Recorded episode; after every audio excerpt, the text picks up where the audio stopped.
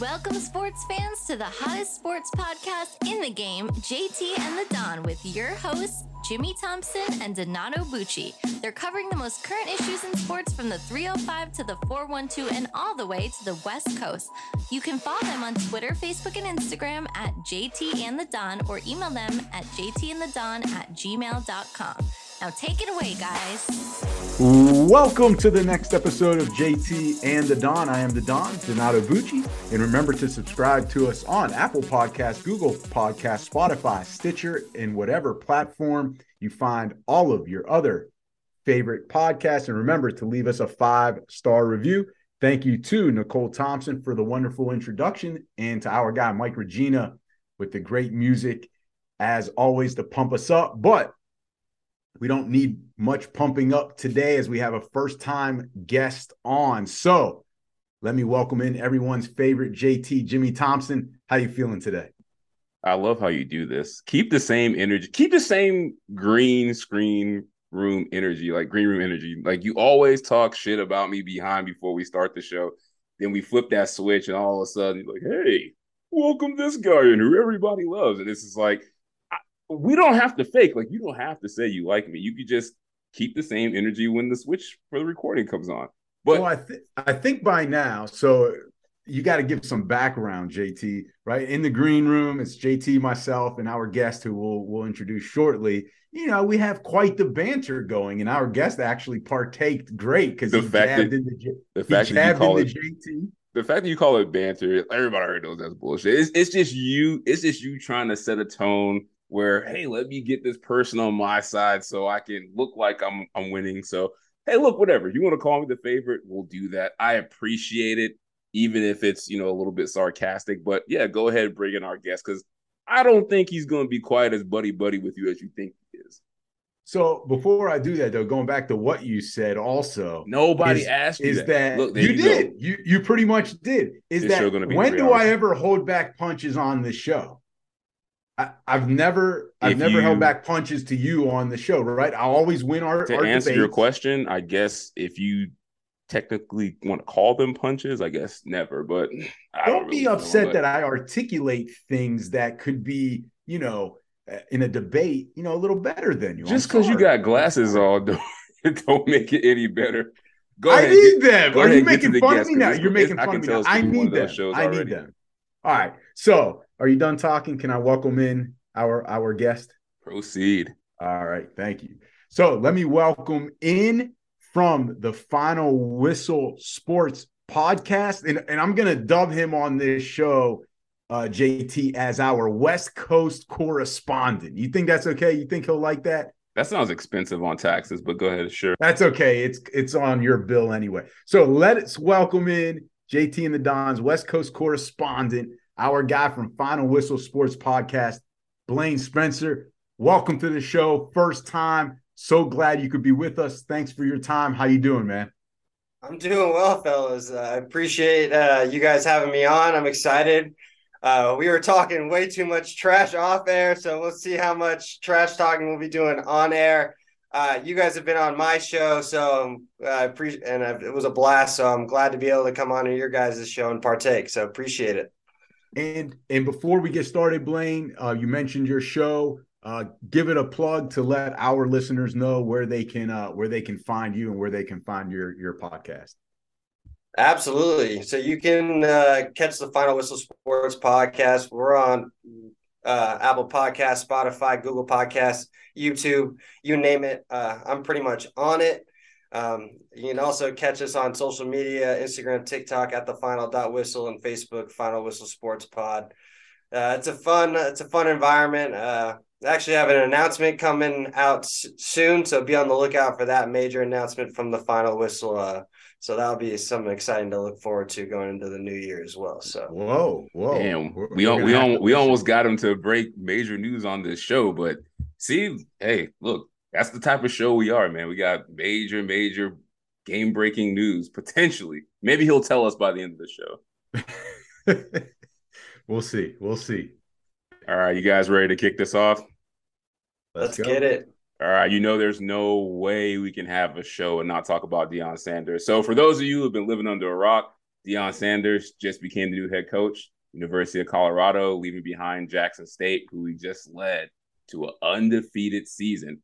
So we're going to talk about a lot dealing with this topic, but the first thing I want to go through with you guys is Deion taking the Colorado job. Was this the right move for him? Blaine, I'm going to go to you first.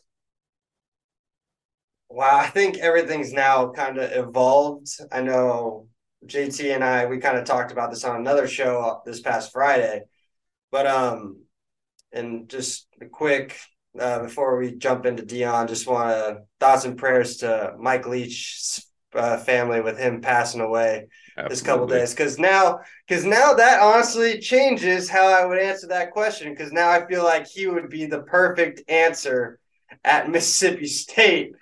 Deion would be, but um, um, but if I think it was the right move taking the Colorado job. We've now seen it now with Deion that he's not looking for that big precipice job. He wants to be able to go somewhere, rebuild. Like he was in those USC, Oklahoma conversations last year, and he literally shrugged those aside.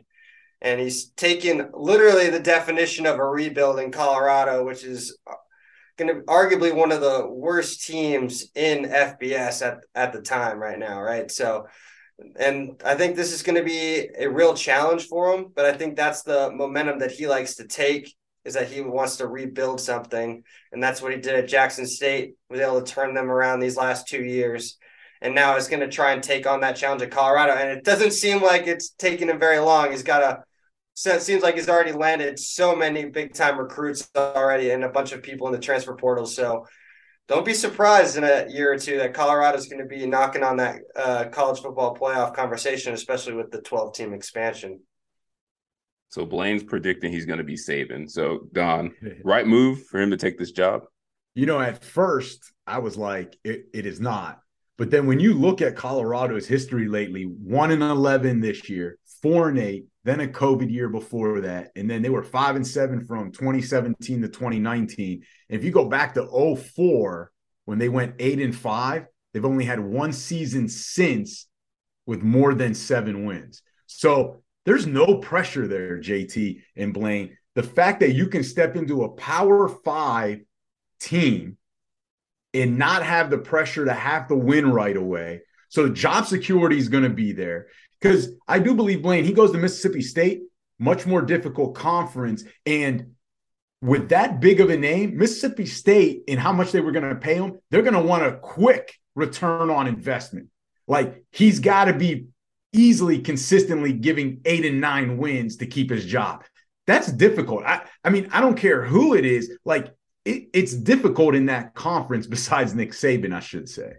So at first I was like, no, it's not. But then with what I said as far as job security, stepping into a power five, I was like, you know, Deion's a smart guy. Yes, he is a great coach, but he's also a smart guy. I mean, you go back to his Florida State days, he was well ahead of the curve of the NIL deals, you know. And then when he got to Atlanta, he's making CDs and music. Like he's always been kind of in the forefront. And I think that with that said, he knows what he's doing going to Colorado they're getting out of the USC and UCLA are leaving. So now that's going to open up the Pac 12 because it's really going to be Oregon, maybe Washington a little bit. So now that does leave room for someone else to step in. And Colorado's investing, it seems that on the fourth, in the, I should say, on paper, in what they're saying in the media, it looks like they're going to make an investment into the program. They had back in 2017, they upgraded all of their athletic facilities, including football. They even have like a rooftop terrace club now. I mean, that sounds like something Coach Prime would like. So they've upgraded their facilities. I think they're giving Deion free reign to bring in whatever staff he wants. He was able to get Sean Lewis away as a head coach at Kent State to now run his offense. To take a coach, a head coach away to run the offense, that's impressive. And players are going to come there. And in fact, Colorado University, to show how much they believe in Deion and letting him have free reign, they have now changed their transfer credit requirements, meaning credit, more credits can come in from transfers that will allow them to be able to transfer and not skip a beat, at least academically. So when you talk about all those things, the staff, the facility upgrade, I mean, I think it was like over 170 million when they finished that project in 2017. Great indoor facility.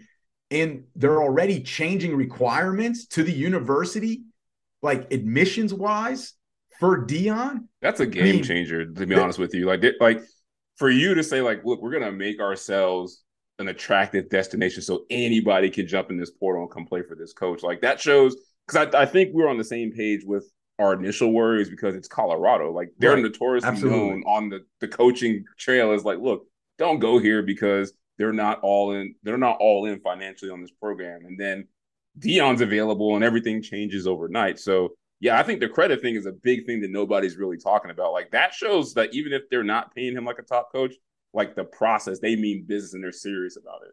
Yeah. And I think it was difficult for him to leave Jackson State um because mm. he he had been building something nice there. But at the end of the day, the salaries, it's just hard to compete as well. And I mean, I just think at the end of the day, even though it is Colorado, because you and I have the same concern, JT, but at the end of the day, it's starting to look more and more, especially he's already getting guys to flip. He brought his son in, he's getting transfers in. Like it's starting to already look like a, a good squad. So stole the Alabama defensive coordinator too. Yes. I think that like he's yep. pulling people from Saban. Like yeah. I've got to believe he knows what he's doing, and he would not be jumping into this if they didn't promise him, you know, free reign in a lot of things and an investment. And if he didn't believe that he could get it turned around. I agree with you guys. And I think I had the same concerns about this Colorado job when it first started.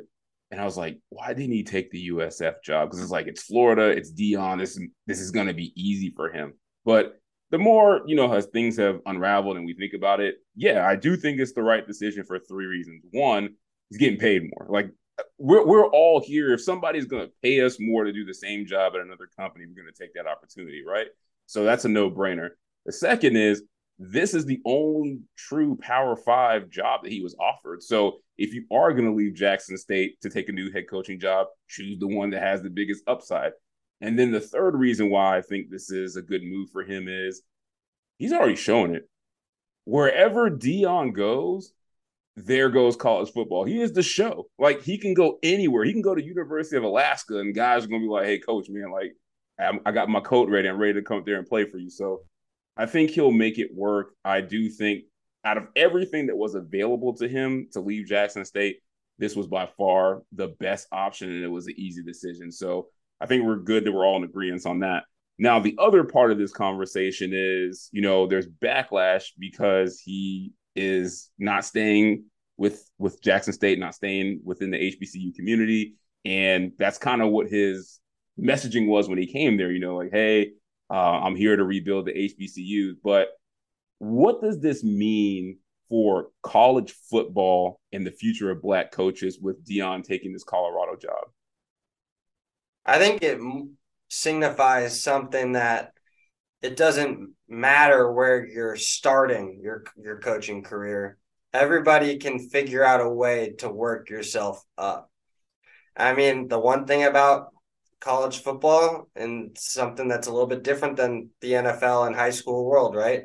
It is a it is the definition of a results driven conundrum because you get basically 12 one game showcases that you have to win basically right? Just to get yourself into the conversation of being in that college football playoff. But now it's going to evolve a little bit more right with the, the expansion going up to 12 but i think for college football it this is also a signifier for as don said i'm the west coast guy right? So um, being able to raise the and bring in the west coast a little bit more like not many people really watch the Pac 12 after like we call it Pac 12 after dark because like for love you guys it. it's hey, we, hey, we do we it's 12 we, we it's 12 o'clock it's 1 a.m like, I love that Pac 12 football yeah, no, yeah. so it's like very passionate we are so it just it's gonna and and it's also going to resound the Pac 12 of holding on. Like Don said, USC's gone, UCLA's gone,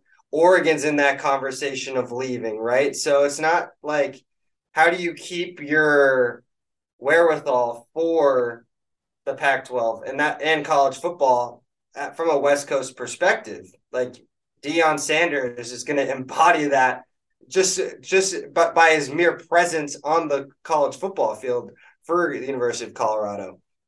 For the future of black coaches, I, I really hope this opens the door. It's it's sometimes it, and we all know this. They their their results don't get as recognized as everybody else. And looking at like for me, like when gonna look at this from JT and myself, right? If JT had more results and should is winning more games, he should get he should be the top candidate. Sometimes universities don't look at that standard, right?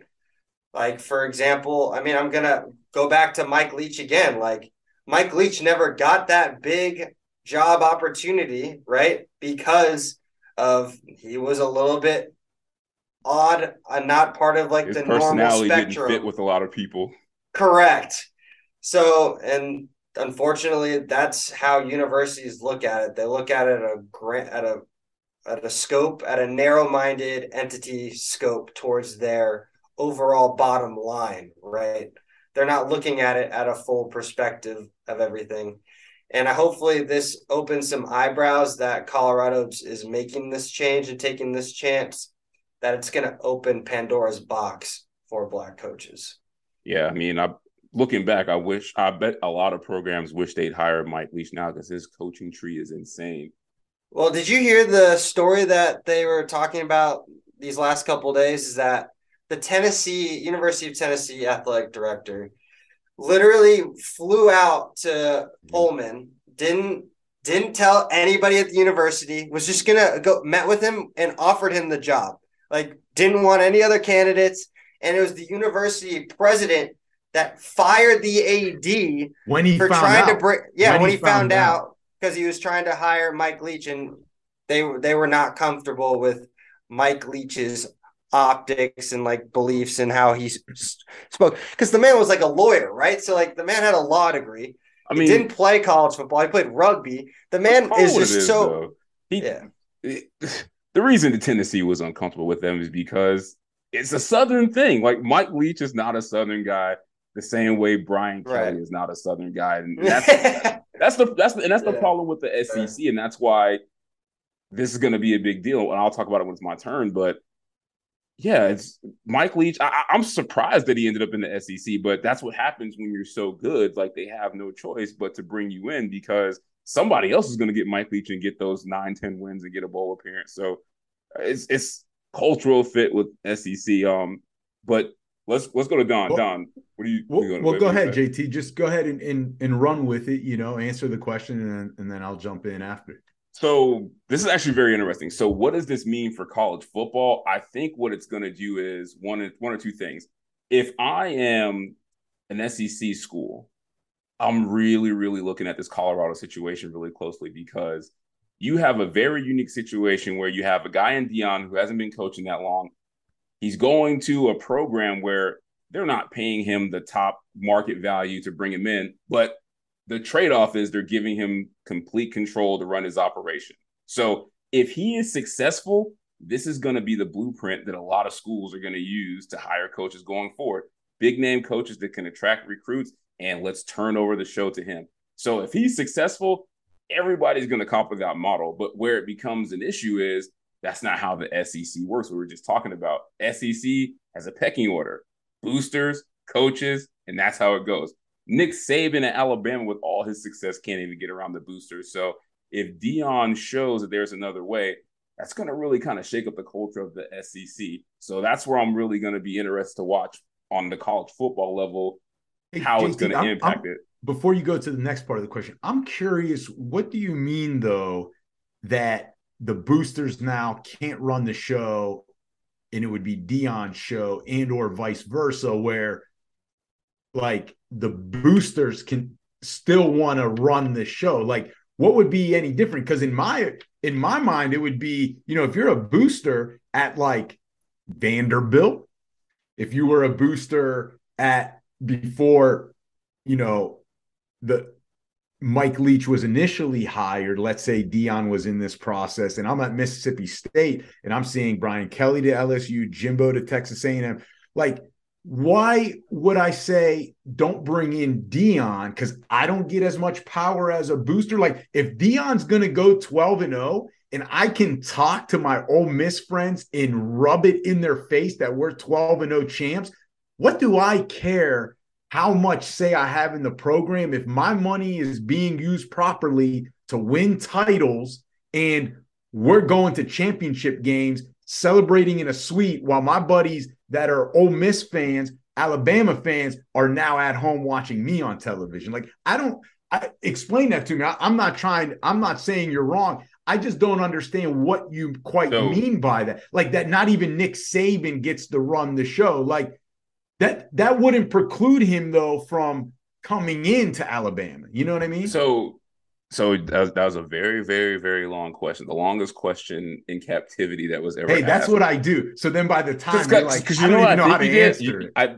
I think in your mind you had a legitimate question and you saw it and you're like, it makes sense to me. But then you kind of answered the question halfway through the question. The, so, so nutshell, nutshell, the nutshell, it comes down to culture it comes down to culture. And we just talked about it with Mike Leach. The reason that the Tennessee president didn't want him there is because he's not an SEC guy. Like, let's just call it what it is. Like some some people are just not fit for SEC. And when I say the boosters have control, does Nick Saban get to do his job? Yes, but he's not the end all be all. Like he still has to answer to somebody. And I compare. I, I, I compare. Get, I'm, I'm answering it. Let me finish. I, I I'm going to well, answer. The I have question. another. I have another. Well, let me answer the first question. So you so answered we, so we can continue. You I, we still got other questions. let me just get this out. I understand can your you, answer. Let me. Let me. Don's finish. got another eulogy to go. On. I know. I don't. I don't have. I don't have time. Oh, Blaine. Whoa, Blaine. Don't be jumping yeah, in on I don't, I don't have time. I don't have time. I've got the mute Denzel Washington monologues from fences.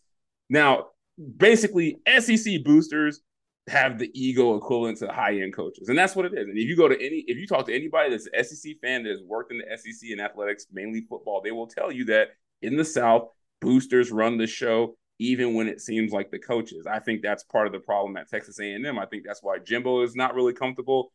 Um, I think Nick Saban has a good relationship, but I'm pretty sure if you put him on a lie detector test, he would say, "Look, I don't have as much control as you think I do." Now, the reason why I'm saying that that is where I'm watching with Deion is that Colorado has to do that because they can't afford to pay him the money to, to bring him in. So you. what's the next best thing? Well, I'm gonna give you stock options so you have some control in the company. Yeah. If he is successful, other schools are gonna see, oh, the way Colorado ran the show with Deion is the new wave. It's a copycat league. We're gonna do that.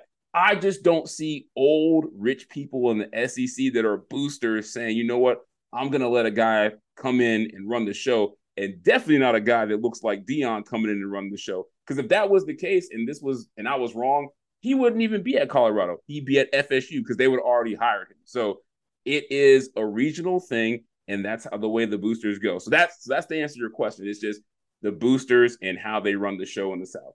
Now for for black coaches, Blaine, I agree, and we talked about this before. I think what this does is two things. One, it allows upward mobility for with coaches, black coaches in the HBCU circuit that are successful. Because you ask any coach that coaches at historically black college, they'll tell you, look, our credits do not transfer on our resume. So I could be the shit at HBCU, Power Five, D1 college football is not looking at it the same way. So if Deion is successful it's going to be a copycat league. They're going to be like, all right, who's the next Deion? Who's the next offensive genius? Who's the next guy that we can go down to the HBCU level and bring up to uh, D1 college football? So I think that's good too.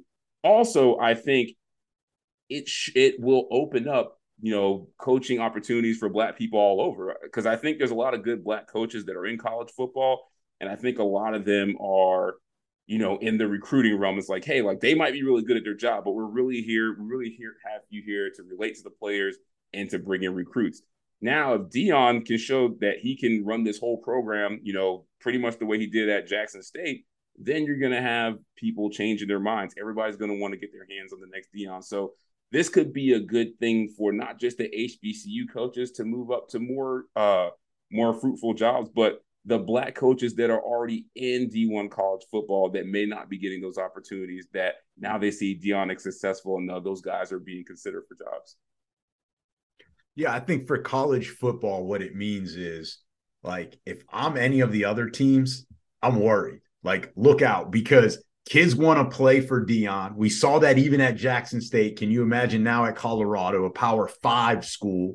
All right. So, and then he just gets it, right? He gets what it means to be not only a player, but how that lifestyle is nowadays and what kids want to hear and what kids need. Like he he understands that and he does things differently. And I think that's why guys like to play for him, coaches are willing to coach with him and he gets that like he's able to get college game day to to come to the HBCU game and do their show live from there. Like like so I think to the other schools, they're a little worried because they're like, man, he could just take off with this. And now we're competing against him for all of the big time, you know, five star guys.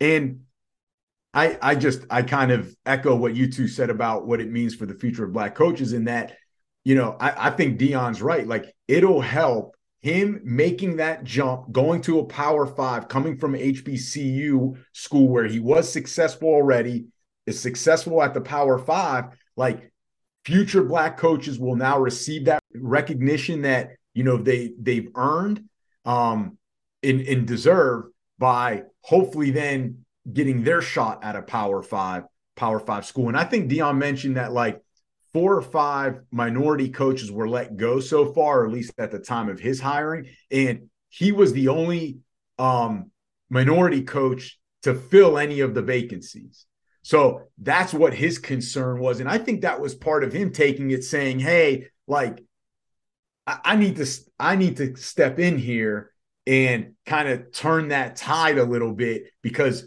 the pendulum's going in the wrong, you know, going in the wrong direction.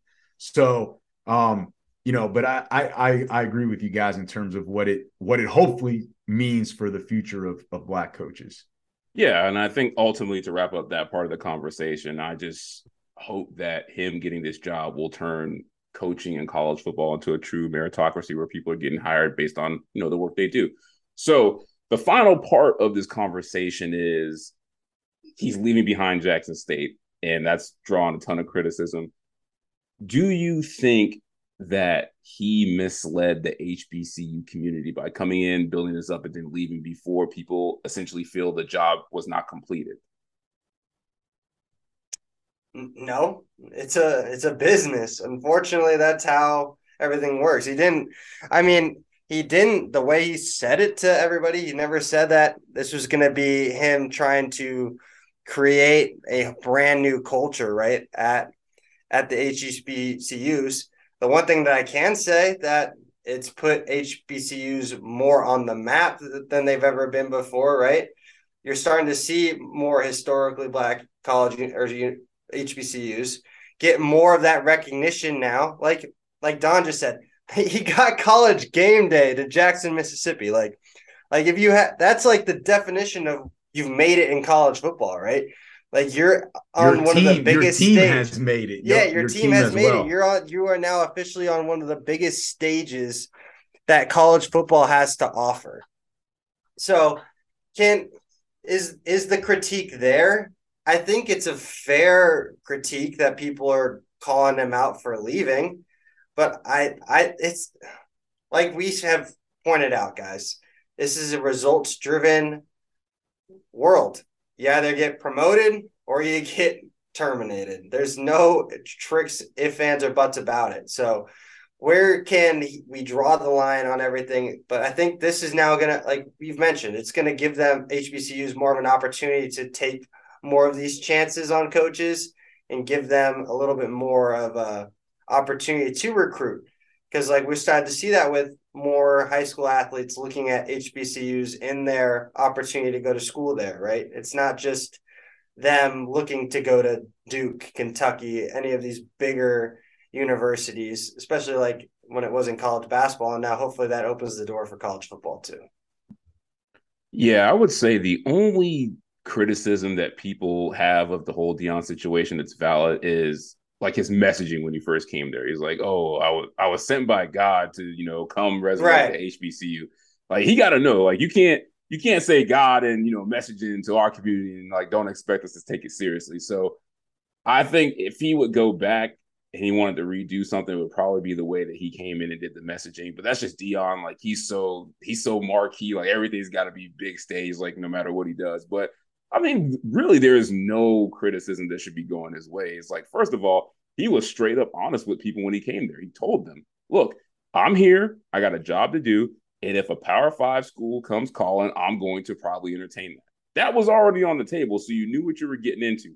And to echo what you guys were saying, you got college game day to come there. I'm pretty sure there were some big games on that week where they could have been like, "Hey, look, we we could have chose to go on somewhere else, but we want to come here because this is the hottest game in town." And that's kudos to Deion for bringing that level of attention and you know value to the HBCU athletics. Now, I will say this: this is the only thing that I hope that the HBCUs will do because Deion did something very valuable that is worth more than his time and spending any money that he could have while he was there is he gave you the game. He showed you the blueprint. Go get somebody like me. There's one on every television station you turn on. There's a there's a former black athlete that is still popular that all these kids will go pay for it, play for it. Go get you a Shannon Sharpe. Go get you a, a Tracy McGrady. Go get somebody that people know that actually knows the game and get them to your university, and these players will follow. Deion gave you the blueprint.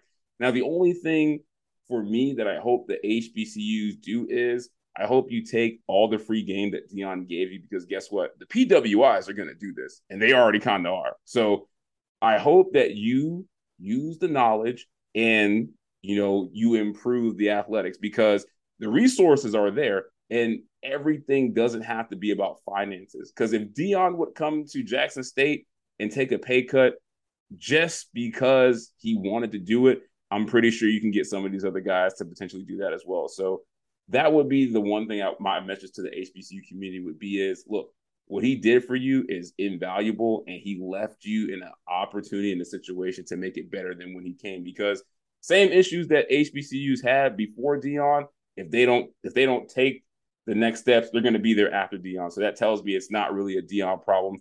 It's a it's a structure problem. So he showed you a way to kind of fix this. Get on it. If not, then I feel like you can't criticize the man. I I personally think that it's kind of hard for me to answer that question, JT, because on behalf of like the HBCU community, you know what I mean? Like I, I think it's hard for me to to say how they should or should not feel or whether you know they should or should not have should not feel misled by him nor would i say that Deion did or didn't mislead them but this is so but this is what i will say is that going back to what you said about his first statements when he got there and everything what i will say is at the time and i don't think Deion should take should have to take criticism for that because we know Deion, like ray lewis michael irvin they they speak from the heart right? We saw that with the Canes. We saw that when they got to the NFL. Like they understand it's big business and media, sure, but those guys truly speak from the heart. So when he got there, that's the way he felt. Like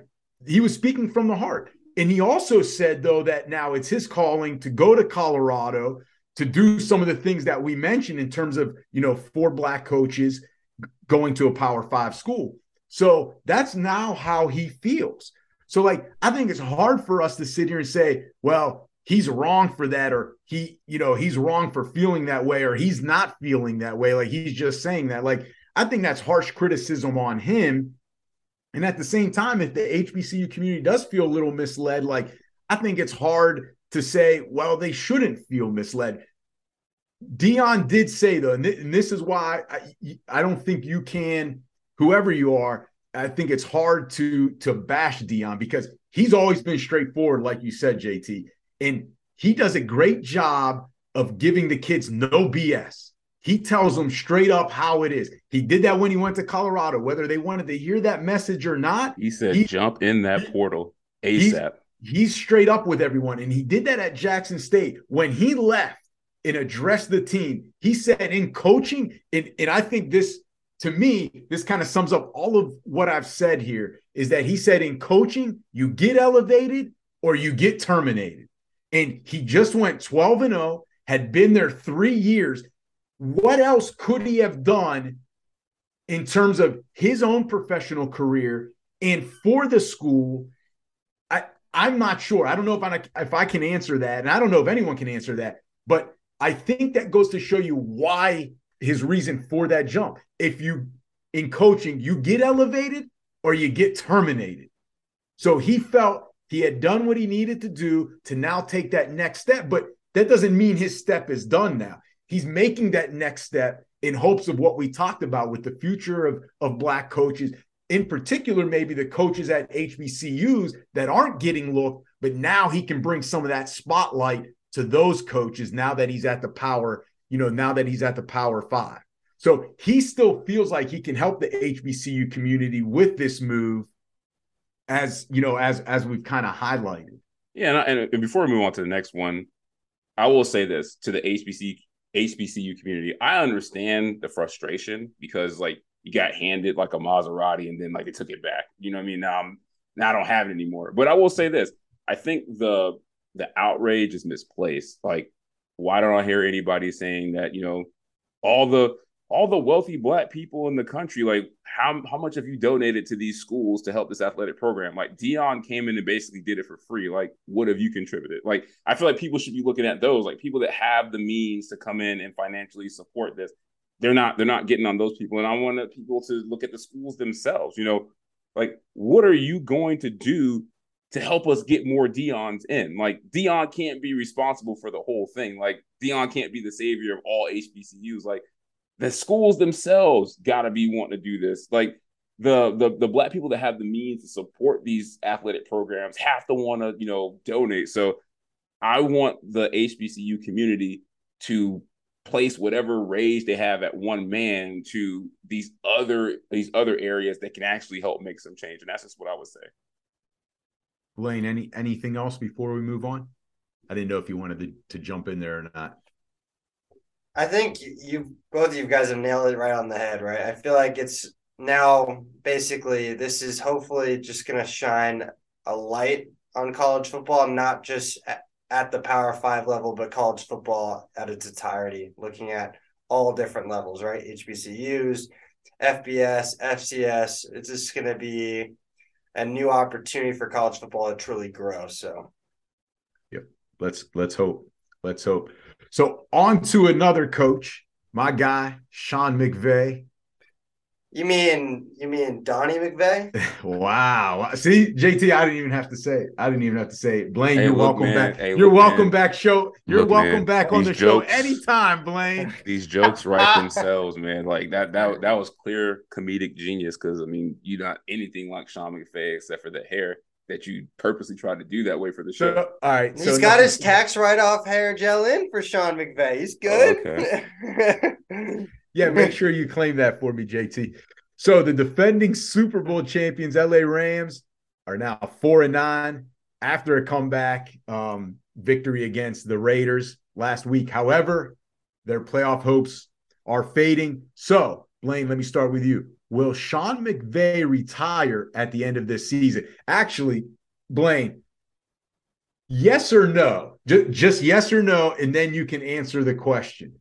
Just yes or no do you think this question is like a little bit too much drama? Like, is it unnecessary?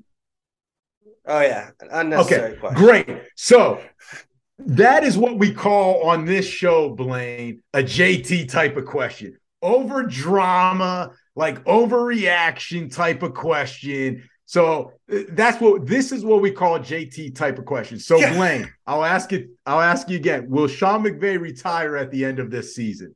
JT, you don't need to say anything. Go ahead. Go ahead, Blaine. The floor is no, no, Sean McVay will not retire at the end of this season. I mean, I know there was all that speculation that he might hang it up after they won the Super Bowl, but I feel like when you're a mastermind, you can't really shut that off. like how Sean McVay is when it comes, especially on the offensive side of the ball. Like that's something that you just can't sh- put away, right? You can't just like go file it in the back of your brain and say, all right, I can go do some yeah. regular stuff now yeah. outside of the workplace. Like that like doesn't work like, like, that. Like I'm yeah, good now. yeah. Unfortunately, that's uh I don't see that happening. Um, why why would he want to retire now? He's got Baker Mayfield. What do you mean? Like he just let Baker Mayfield do a comeback victory on two days. Like if anything, Baker it's all, would, it's all going Baker would make here. me take out all all my, all my fidelity accounts that I have, and I'm, I'm definitely heading toward retirement.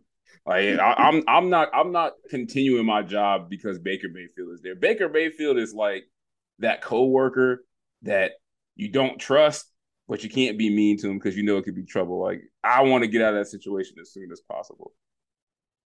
No, no, that's a, that's that's fair. I I can't really blame you on that. The one thing that I will say about the Rams and McVay is like I wouldn't be surprised if McVay will potentially maybe hang it up with the Rams and then maybe look elsewhere, just because the Rams are going to be in a rebuild for the next five years. So basically, he's LeBron like. James now, with like, no basically. first round, okay. with no first round the, picks. A rebuild, yeah, through twenty, through what? I think it's what through twenty twenty seven that they don't have a something first round like pick. yeah, 26, so, 27, something. Yeah, Bronny's going to be an no all star in the NBA before they get a first round pick. So yeah, so I wouldn't. I don't think he's gonna. I don't think he'll retire. I wouldn't be surprised though. Maybe not next year, but a year after, year after that, potentially weigh some options and hear hear some people out.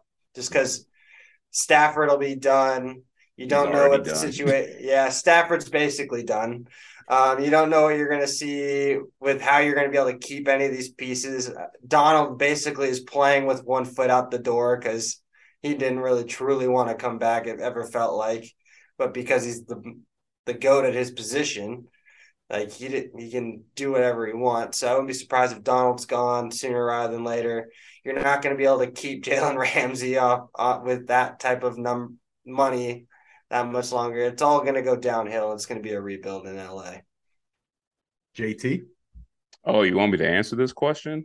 Well, I mean, yeah, you, you said it's a JT it. question. It's a JT type of question, see, buddy. See, I, see I, don't, I don't know why you listen to this guy. First of all, every question is a JT question because this guy refuses to help with at all with coming up for the topics of this show. Blaine, there's so a the reason why JT's name is first on the show. He has all the rights to it. He has all the production, creativity, directives, like all of that. So what, what do I you, have to say? So he just says called, read the so script. He tells me, read the script. So basically, I'm a franchise quarterback. I get too much credit and and too much blame. Is that what you're saying? I'm I get all the credit, all the blame. I, am that running back that you throw on franchise tag year after year, pretty much. Nah, you're more like, like, you're more like a like a like a special teams gunner. Like we wow. keep you see, around. Like you, you, you, see, Blaine? you do your job. You hey. do that one thing very well. Hey, you got to be great in all three phases of the game. Don't forget that. Not just the third, though. You can't be like, oh, I'm great in all three phases, especially number three. I'm the best at.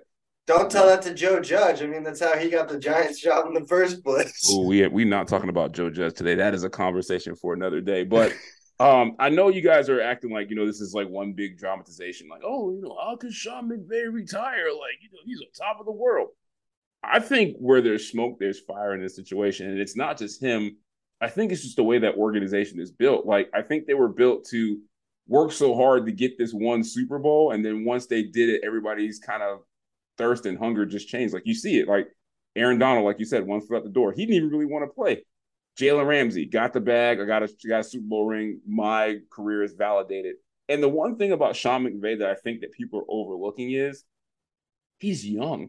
And there's a big difference between old school generation, new school generation. Like you see it in any entertainment and stuff like that. Whenever you have people that are famous that have success really, really fast and they're young, they burn out. It's like a child actor. Like I made so much money, I did all this work, I had all this success, and now I just want to enjoy the fruits of my labor and have a normal life. Like lives in Southern California, he got a supermodel wife. Like he's still in good shape. You know what I mean? Like he still can live a really normal life and now he's got all this, you know, financial security for the rest of his life.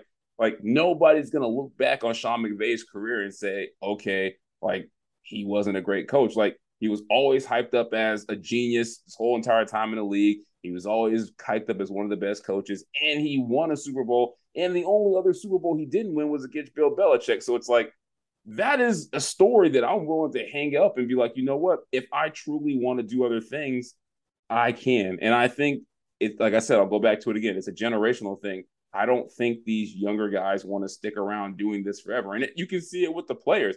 Guys are retiring early now. Where like a, a guy like Andrew Luck, even though he was beat up, he might have played another five, ten years. And the biggest example I can give is somebody like Andrew Luck compared to, let's say, Tom Brady. Like you see the generational gap. Like Tom Brady is willing to leave his family. He's like, I don't want to see my children. I don't want to see my supermodel wife.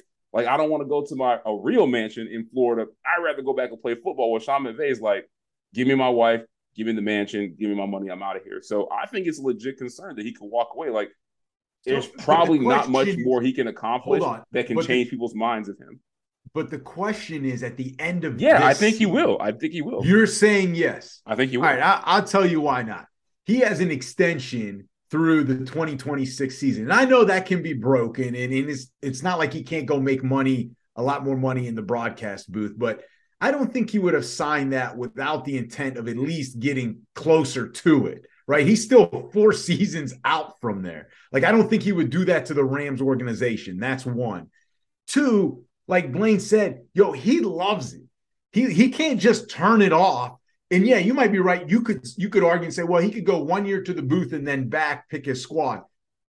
I don't know how true that is because the Rams would still have him. So someone's going to have to, to they're to bury Sanders, over. Basically, yeah, yeah, they're going to have to give over a lot of draft picks. But this is the thing: the fact that he loves it and he goes from Super Bowl champion to now what I say four and nine. That that with competitive people, all right, and and that's what you got to be when you're in the NFL like that. That's not sitting well, JT. It'd be different. They made the playoffs, lost in the divisional game. Hey, we just lost to a better team. For him to go out like this, it's not going to sit well with him. It, it, really isn't. And in fact, like they're not, they've been riddled with injuries because they've had three games they could have won. The Tampa game, they lost by four to Seattle, and I think they lost by seven to the Saints, which I think they had that game and blew it. You give them three more wins now, they're seven and six. They're a wild card. And the fact that you don't have Donald, Stafford, and Kupp, like this year, but you'll have them next year, that core is still there. He's, I think, because of that core, because of Donald especially, and then Ramsey, Kupp, and Stafford, he's going to at least give it one more year because I think to him, he's like, hey, hey, fellas, I'm invested in you guys. I'm coming back because I can't let you guys down like that. And if you're all coming back, let's give it one more run. And now after next year, that might be different. They go four and nine again next year. Now it might be like, hey, we just all need fresh starts. But at the end of this season, come on, man, that's a JT type of question. I would be surprised Donald's gone. answering. Donald might retire at the end of this year. I wouldn't be surprised on that. But did he not? Did he not sign a, an extension at some point? Yeah, but I'm pretty sure I, he, I, he, the guaranteed money. Like he can, they're not give him back a that, signing bonus. That's not necessarily true. Like they went after Calvin Johnson, Barry Sand. Like people have gone after signing bonus, but it's not just that signing bonus, JT. It's kind of like Donald is old school. If he's got one more year left on there, and his coach is coming back, and his guys are coming back, He's not going to want to let them down either. And let's not be fooled. Like coaches are different than players. Like Aaron Donald just can't stop in, can't just step out of the field and into the A booth of Fox or CBS and make Tony Romo money. Like play, not all players can do that unless you're a coach or a quarterback. All right. So moving on from the Rams, let's talk about a team that does not have to worry about whether people are going to retire next year. Philadelphia Eagles, and this is going to transition to a talk about NFL MVP. So the Eagles beat the shit out of the Titans 35 to 10. And Jalen Hurts threw, let me get my glasses, I'll read this correctly. Jalen Hurts threw for 380 yards and three touchdowns with another touchdown on the ground. So I don't like the way you phrase this question because this is not how I sent it to you, but we'll roll with it. What was your question? it- your it- question didn't make sense. It did. If you had to place a bet on NFL MVP, are you taking Jalen Hurts or are you taking the rest of the field? Blaine, I'm going to go to you first because this guy's irrational. I can't believe I'm saying it. I am taking Jalen Hurts. And tell us field. why, because they don't they don't know why that's so difficult for you. Why is that difficult for you to even say the word Jalen Hurts? Because he's like in I- Well, because it's uh, for me, I there is a guy in Kansas City that just plays out of his goddamn mind. His Oh, that's not Patrick where I thought you were going with this. Tell the real truth. Why why Jalen Hurts? It pains you to say he's an MVP. Tell Oh the truth. yeah, I'm a I'm a crappy Washington fan. All right, this is just sickens Hey, me. big to game freaking Sunday night. Blaine, if you're in town, It's let's sick- go, man. Let's go. Sunday night. It it literally Fly in. sickens me. It, I know, if you wear a right? Colts You got you got a place to stay. Fly in, man. Are you We'll wearing a to the Colts game. jersey that game? Because he'll go. If if you buy me an Andrew Luck jersey, I'll wear it to the game. Nah, For nah, nah. We're gonna we're gonna buy you a Matt Ryan jersey. I, I mean, I'm pretty no, sure. no, they're on no, no. It's a it's gonna be a. We'll both show up in Carson Wentz jerseys for the one in the Colts and one, the one in the oh, Colts. I that's- like it. I See, like that, it. That's that's see, now you guys flight, gotta do it. It's cute. You guys already got your little routine, but but but but you're taking God, I hate Carson Wentz. so you're taking Jalen Hurts, right? Not the field. Correct. I'm taking Jalen Hurts. The man is playing absolutely out of his mind at the moment. And I feel like these last couple weeks, he started to separate himself from the field, right?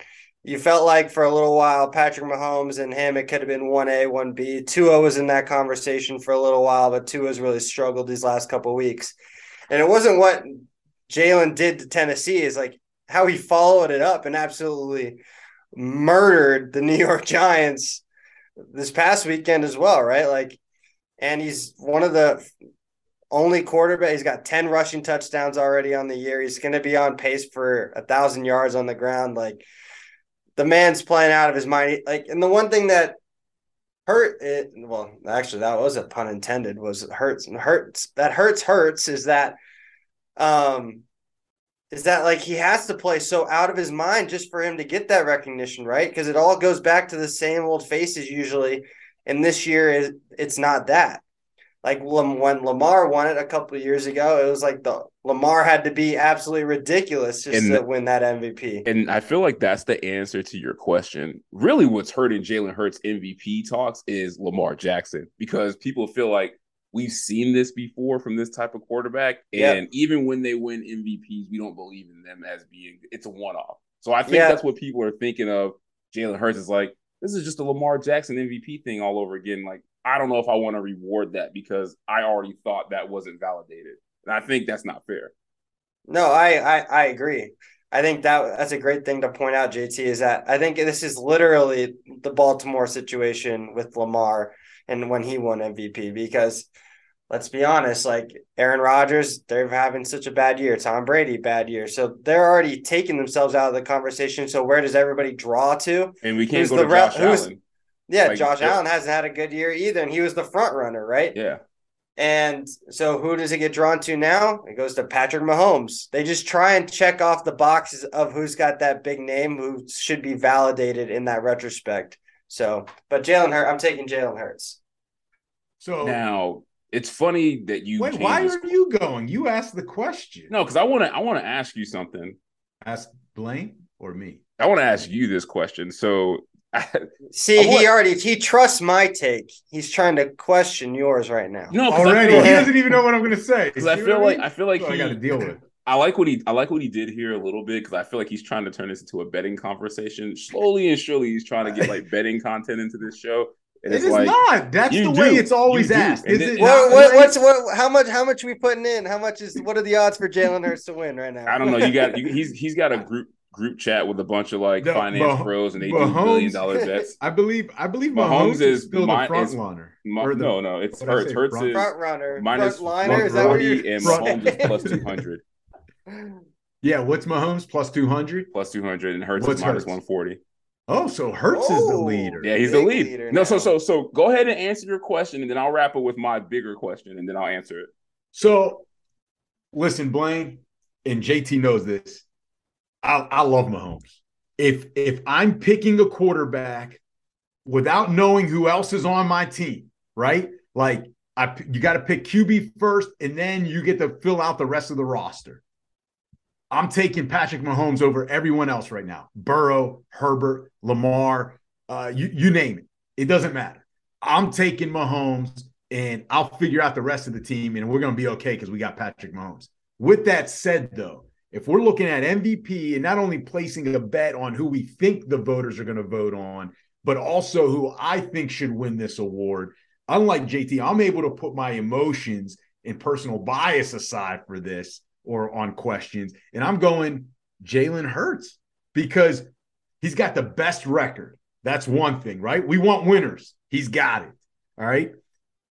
Yes, he's 10th in passing yards, but you've got to add 686 rushing yards, in my opinion, because it shouldn't just be passing yards, it should be total amount of yards. So now you have to add that, add that. And when you do that, he's like second behind only Mahomes.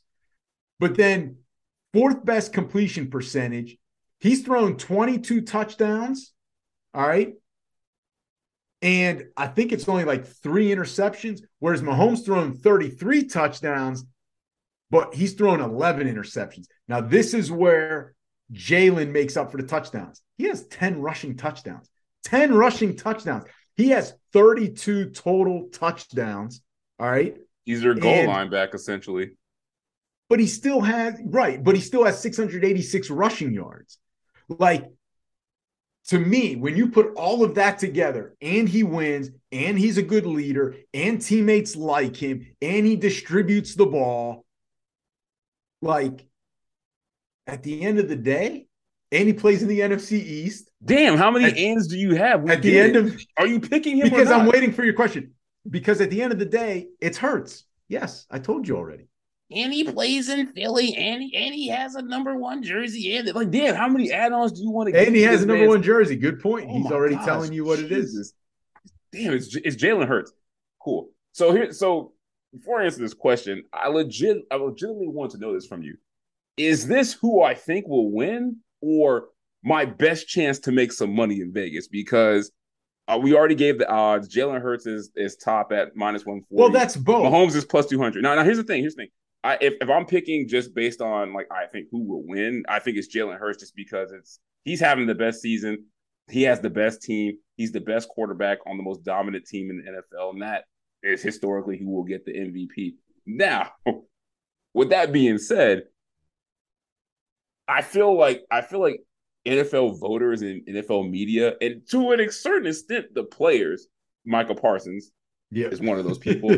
I feel like people are gonna find every way to not give Jalen Hurts this MVP because they're gonna find an excuse. The team is too good. It's not really him. Yeah. They're not really playing it's anybody. system. Blah blah blah. You know what I'm saying?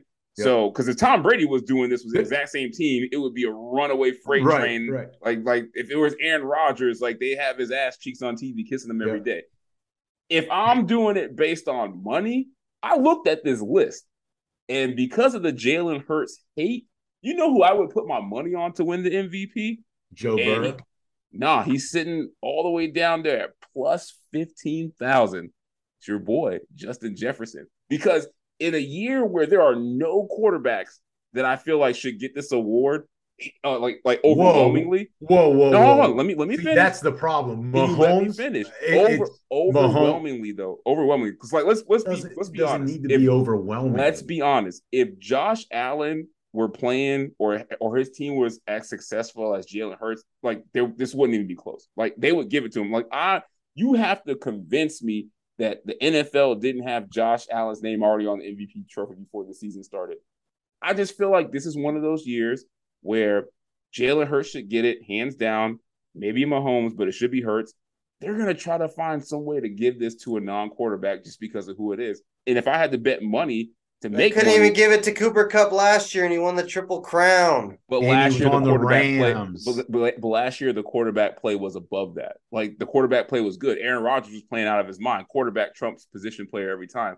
I just feel like there's no quarterback besides Jalen Hurts that is playing outrageously good this year, and the skill position players are. I'd bet the money on Justin Jefferson, and I'd bet on some BS that people don't want to give Hurts the MVP and I walk away with a boatload of money from Vegas. That's just my that's my point. The only no one's Jeff- going to give Minnesota the credit because Ex- Minnesota is a wash of a team right now. Exactly.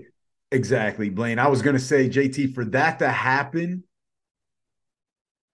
Vikings would need to run the table, look really convincing. You Eagles have would have said to for fall the past off. month this is the best team in football. Are you changing that? Because this is going off of the information you gave. me. Listen, 'Cause that You said the Vikings are the best team in football? that Oh, question. didn't they not beat the Bills in Buffalo? Did they Oh, not beat Lord, the Bills don't in get Buffalo? me started on this conversation with how Minnesota beat Buffalo. Don't, I'm sorry. don't, don't. So we're that not gonna wasn't go, we're not going to go down that rabbit hole. that wasn't does- the he- question. He, has said multiple times. Learn how to bat a pass. best team. Defensive secondary. Have you guys not learned how to bat a hey, pass? Blaine- Like, hey, that's all I have to You- say. you- hey Blaine, the, the Broncos fans are still saying that to their safety in 2013, but you know who has that Lombardi trophy? The Baltimore Ravens. So I don't care. Should have, would have, could have. Minnesota won that game on the road against the one, two seed of the AFC. All I'm saying, but that's not the question.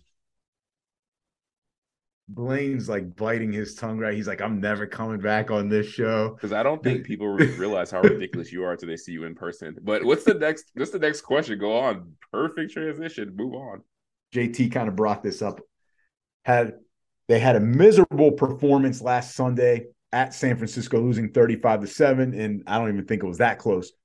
Brady throwing two interceptions. So, Blaine, is Tom Brady done, or is he just done with Tampa Bay? I think he's done done in general. I think it, I think he I think he. That's a hot take, JT. Get the clip, put it on IG later. That's the hot take of the show. Tom Brady is done done. I think it's pretty self-explanatory. I never really thought that he was going to get the opportunity of giving it another go after this year in the first place. I know everyone's like, "Oh, he's coming to the Bay Area. He's going to bring the Niners a championship because all they need is a quarterback." I don't even think that's the actual case. I mean, like you got Brock Purdy, we trust, baby. I think that's the one thing that Shanahan is all about is that like I JT, you can go out there and be quarterback for the 49ers and throw for 225, a tutty and Oh, I know I can. I know I can. I got. I got the arm to do it. I can do that. I don't know, Blaine. I saw him six years ago. He was already starting to lose some of that velocity. JT was. So I don't know. That was You six dropping years. passes does not mean I'm losing velocity.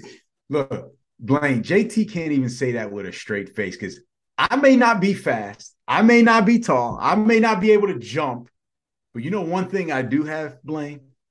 I've got hands. I can got You catch. can catch. You can catch a can five catch. yard slant like nobody's business. I'll Hey, give you that. hey, that's had I never dropped that or a five yard or a three step out. How much glue were you using? None. Whatever that shit I is wasn't even wearing gloves. I wasn't the even hair wearing gel. gloves. the hair gel.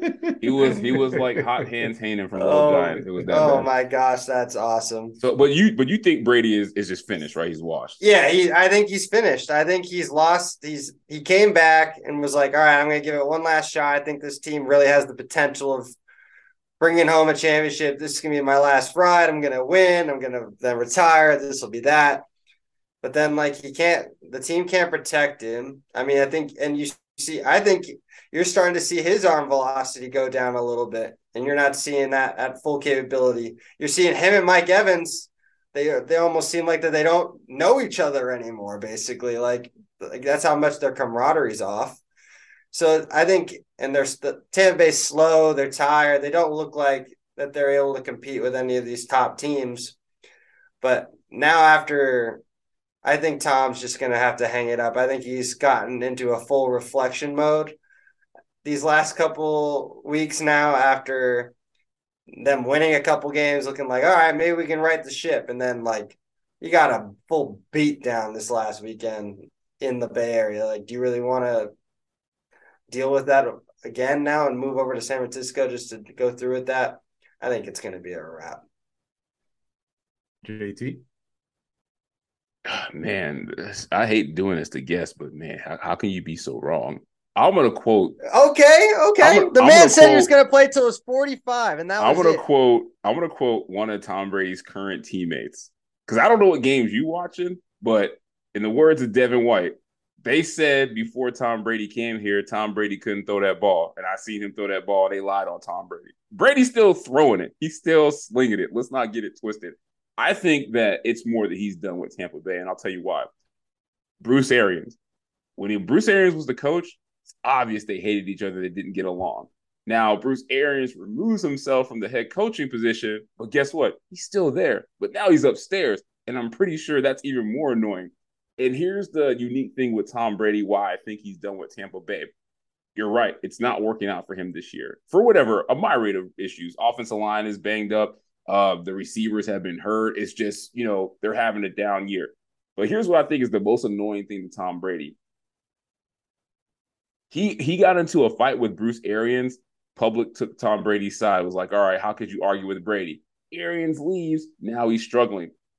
Tom Brady has to fight off this narrative that maybe you can't do it without good coaches. Because I'm sorry, Bruce Arians, Super Bowl caliber coach. Bill Belichick, super caliber coach. Tom Brady has had one year without a really good coach, and he has struggled. As a matter of fact, they turn they're basically turning the offense over to Tom Brady, and we see what that looks like. Maybe you don't know everything. So I think that's why he's done with Tampa Bay is because it's damaging his brand. Like they are bad, and they are bad because it's all on Tom Brady. Everybody that's there is somebody that you wanted every play that we're running is the type of plays that you wanted, and you argue with Bruce Arians that you wanted to run these plays instead of the ones he did. So this all on Tom Brady. And what's the best way to get over that? Get the hell out of Dodge. And I do, I do not think he's done because if you put Tom Brady on a lot of these teams, we're talking about them going to the Super Bowl. He's still playing like a top 10 quarterback. But I just think it's the unique situation in Tampa Bay that has him done. And Bruce Arians not being the coach of Tom Brady failing is at the center of this whole thing of why he wants to leave. Where's he going then? That's the next. Where would he go? well, I know it's the next question. I, I, I'm going off script. So. No, but, no, but I'll, I'll tell you, you, want to, you, do you want me to just jump, jump to that and just so I can well, Because I, I pretty much said that he's not going, he's done. So he, I don't have a team to, hold, for that next hold question. hold on a second. I got to agree with JT here, Blaine. Sorry to do this to you, man. I hate agreeing with JT, but he he is done with Tampa. You can see it in his face.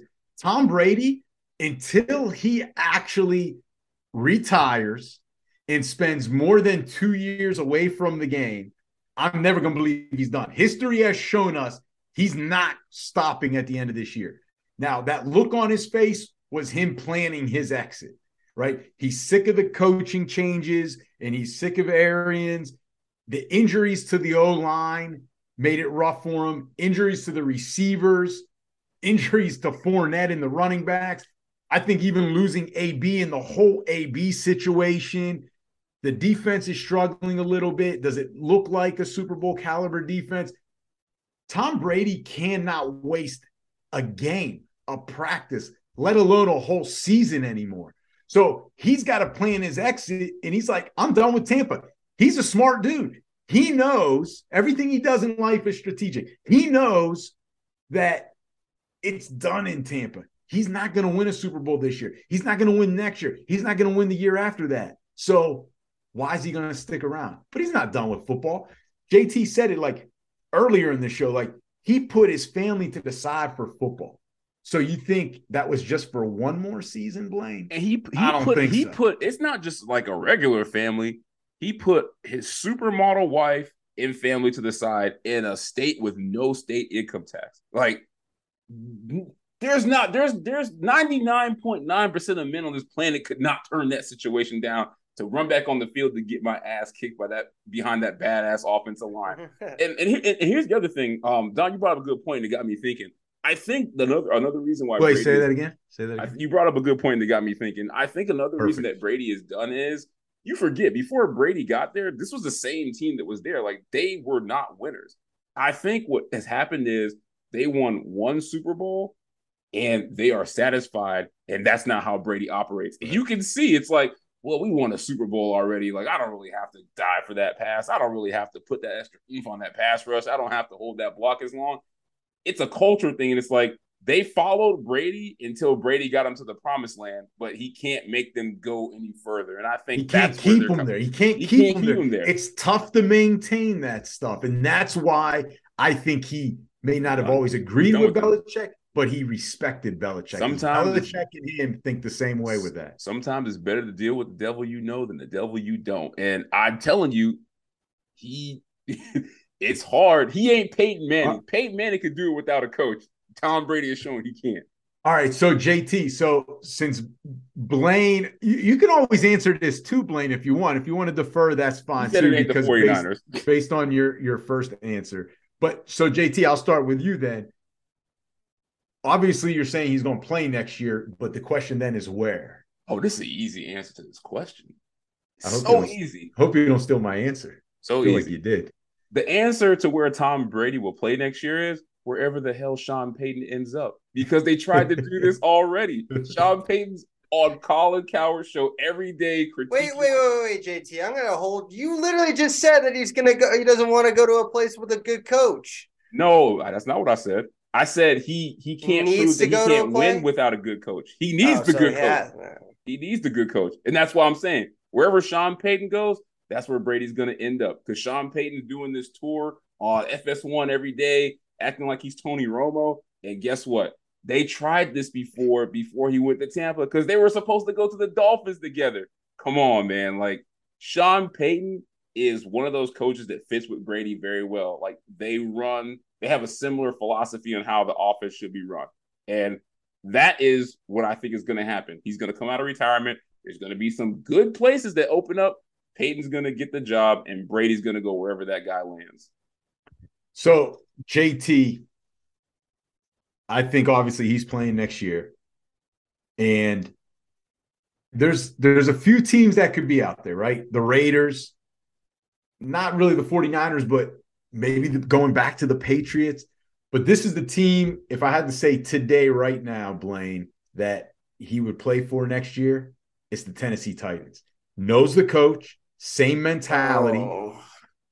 You and the AFC Let South, Tannehill- man. Hold on, let, let, let, hold on. Let, let, let, let him let him explain this because I want to I want to get this whole clip online. Go Let's ahead, go. tell him why. Because this is genius. Are you ready? Right? You got Mike Va- Vrabel. They've worked together before. Same mentality, Belichick sort of way. Tannehill, they can move. See, that's the other thing. You guys just want to throw out names, JT. Like he's going to go where Sean Payton goes. We don't even know if Sean Payton's going to play or coach anywhere. I mean, and then you've got to worry about what team he goes to because then can they move the quarterback? Tannehill, he's going to be on basically the last big year of his contract.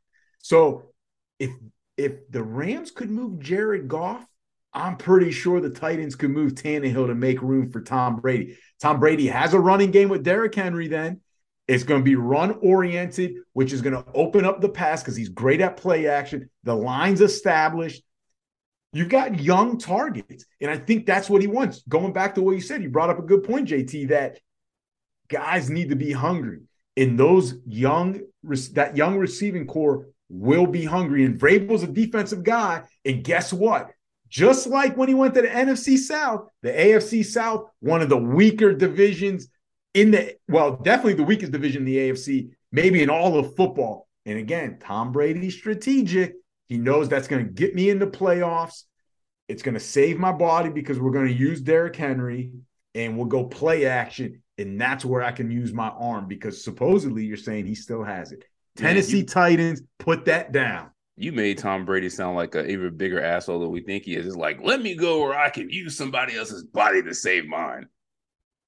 Listen, Vrabel does that anyway. Does do they not? The poor guy. He's run. They run Derrick Henry into the line all the time. Poor Derrick Henry. Blaine, all right. So when we know he's not going to the 49ers, where you got him landing, or you, you got him landing at Shady Acres.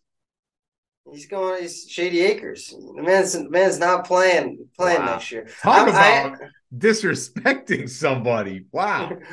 the one the one thing is that uh to say on your guys' is both of your takes. I know JT, you might as well go all in with your conspiracy theory with McVay retiring because then they'll both end up with the Rams. You might as well just go all in with that. You know, with for that. I'm, and then Don, like you've got a real vendetta with the AFC South. Like I don't know what it is. Like he's a your he, he- Colts take, like you're he's hating on the hopping from team to Jaguars, team. He's like, well, the- well the Colts well the Colts don't have it going on anymore. Let me go to the who the, who the baller is now is you know, Titans. Like you know, where like he'll end up in Houston now because of your of your of your hatred towards the AFC South. You know, you, but you know what's crazy though? The reason, the real reason I don't see Brady hanging it up is one, like he just doesn't look done. This isn't Peyton Manning. Where like Peyton Manning looked done, like for real. Right. Like anytime you got to put in Brock Osweiler, like you know, like all right, them retirement checks need to start going out. But I don't think Brady's physically done. And also, do you know how? Speaking of egos, do you know how hurt his ego would be to get a divorce just to go back home alone to be like, you know what, my wife was right.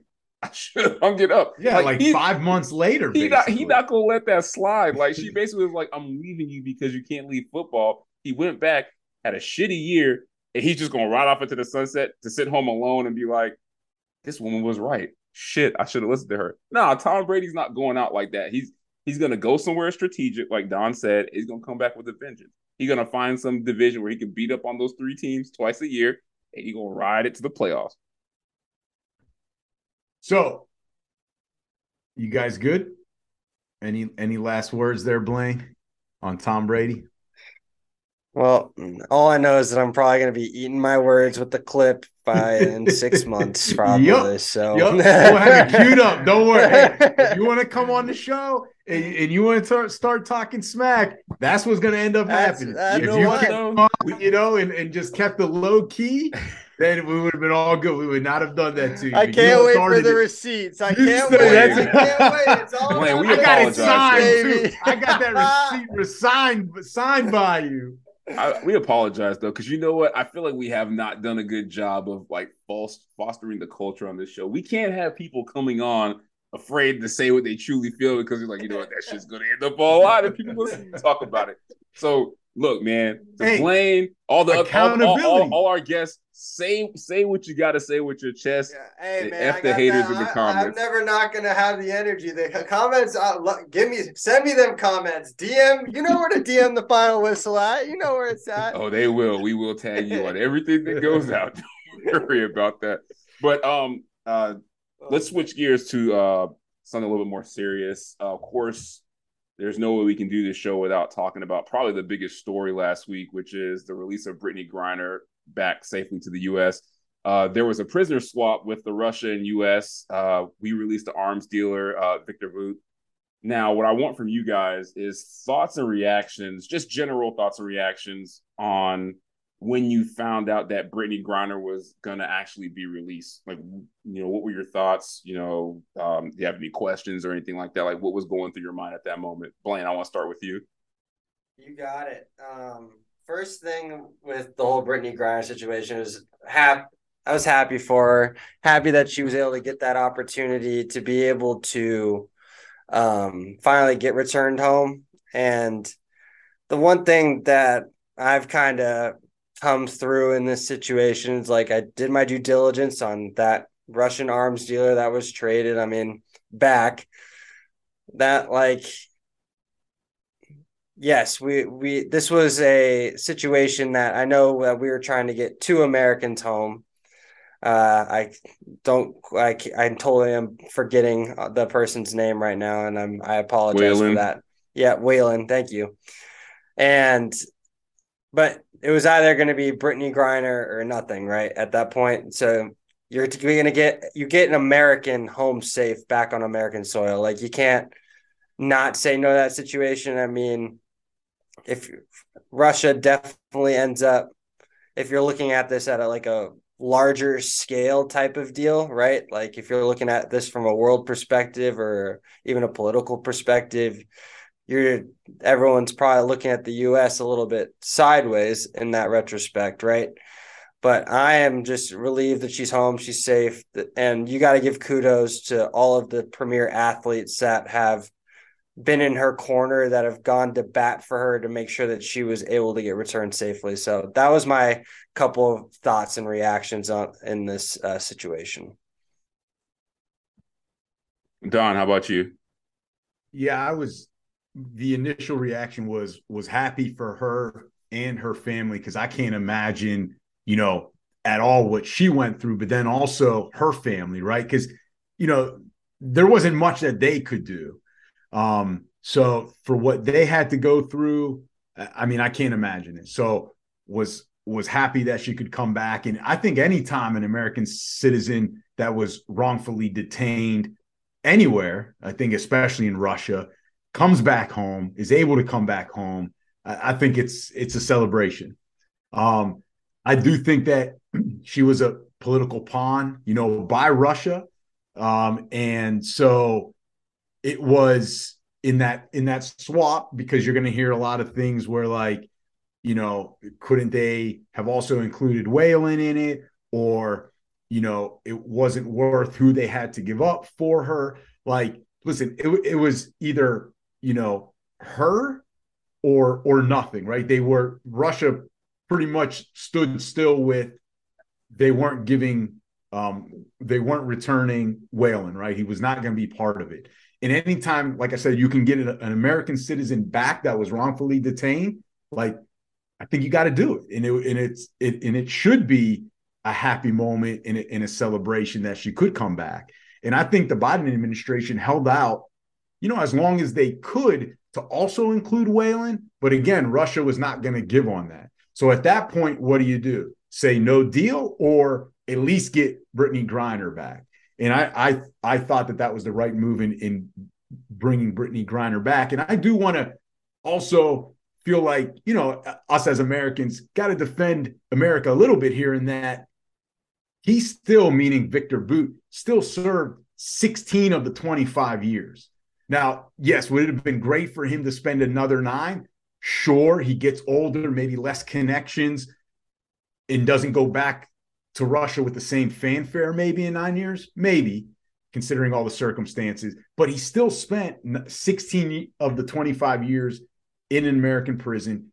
And then on top of that, tell me who else in the world, and I was reading an article on this, like, has the UN done anything prior to this in terms of the Victor Bout stuff? So, like, it shouldn't all fall on the US here, right? They did what they felt they had to do to bring back an American citizen, right? And why does it all fall on the US in terms of we did bring them to justice? And I think the way they got him, they had like two undercover guys making a deal with him. And that's when they arrested him when he was on the proper soil. But like, did the UN try to do anything? Did any other country try to stop this guy? Like, from my understanding, is the US did the most. And so at some point, it's like, well, we could bring back an American citizen, which they did. So that was my initial reaction. And then reading into it a little bit was kind of my other side of it was got to defend America a little bit here because it's not an easy decision. Like you think that's an easy decision to do. It's not like you, you know, she was a political pawn by Russia. And now, you know, she's caught in the middle, but at the same time, like it's a serious situation in terms of negotiating a release. So I, I think we shouldn't forget about that either. That it, this was a tough situation on a lot of people too. Obviously, the the most difficult was on Brittney, but it was not an easy decision for the people that had to negotiate and had to to make that final decision.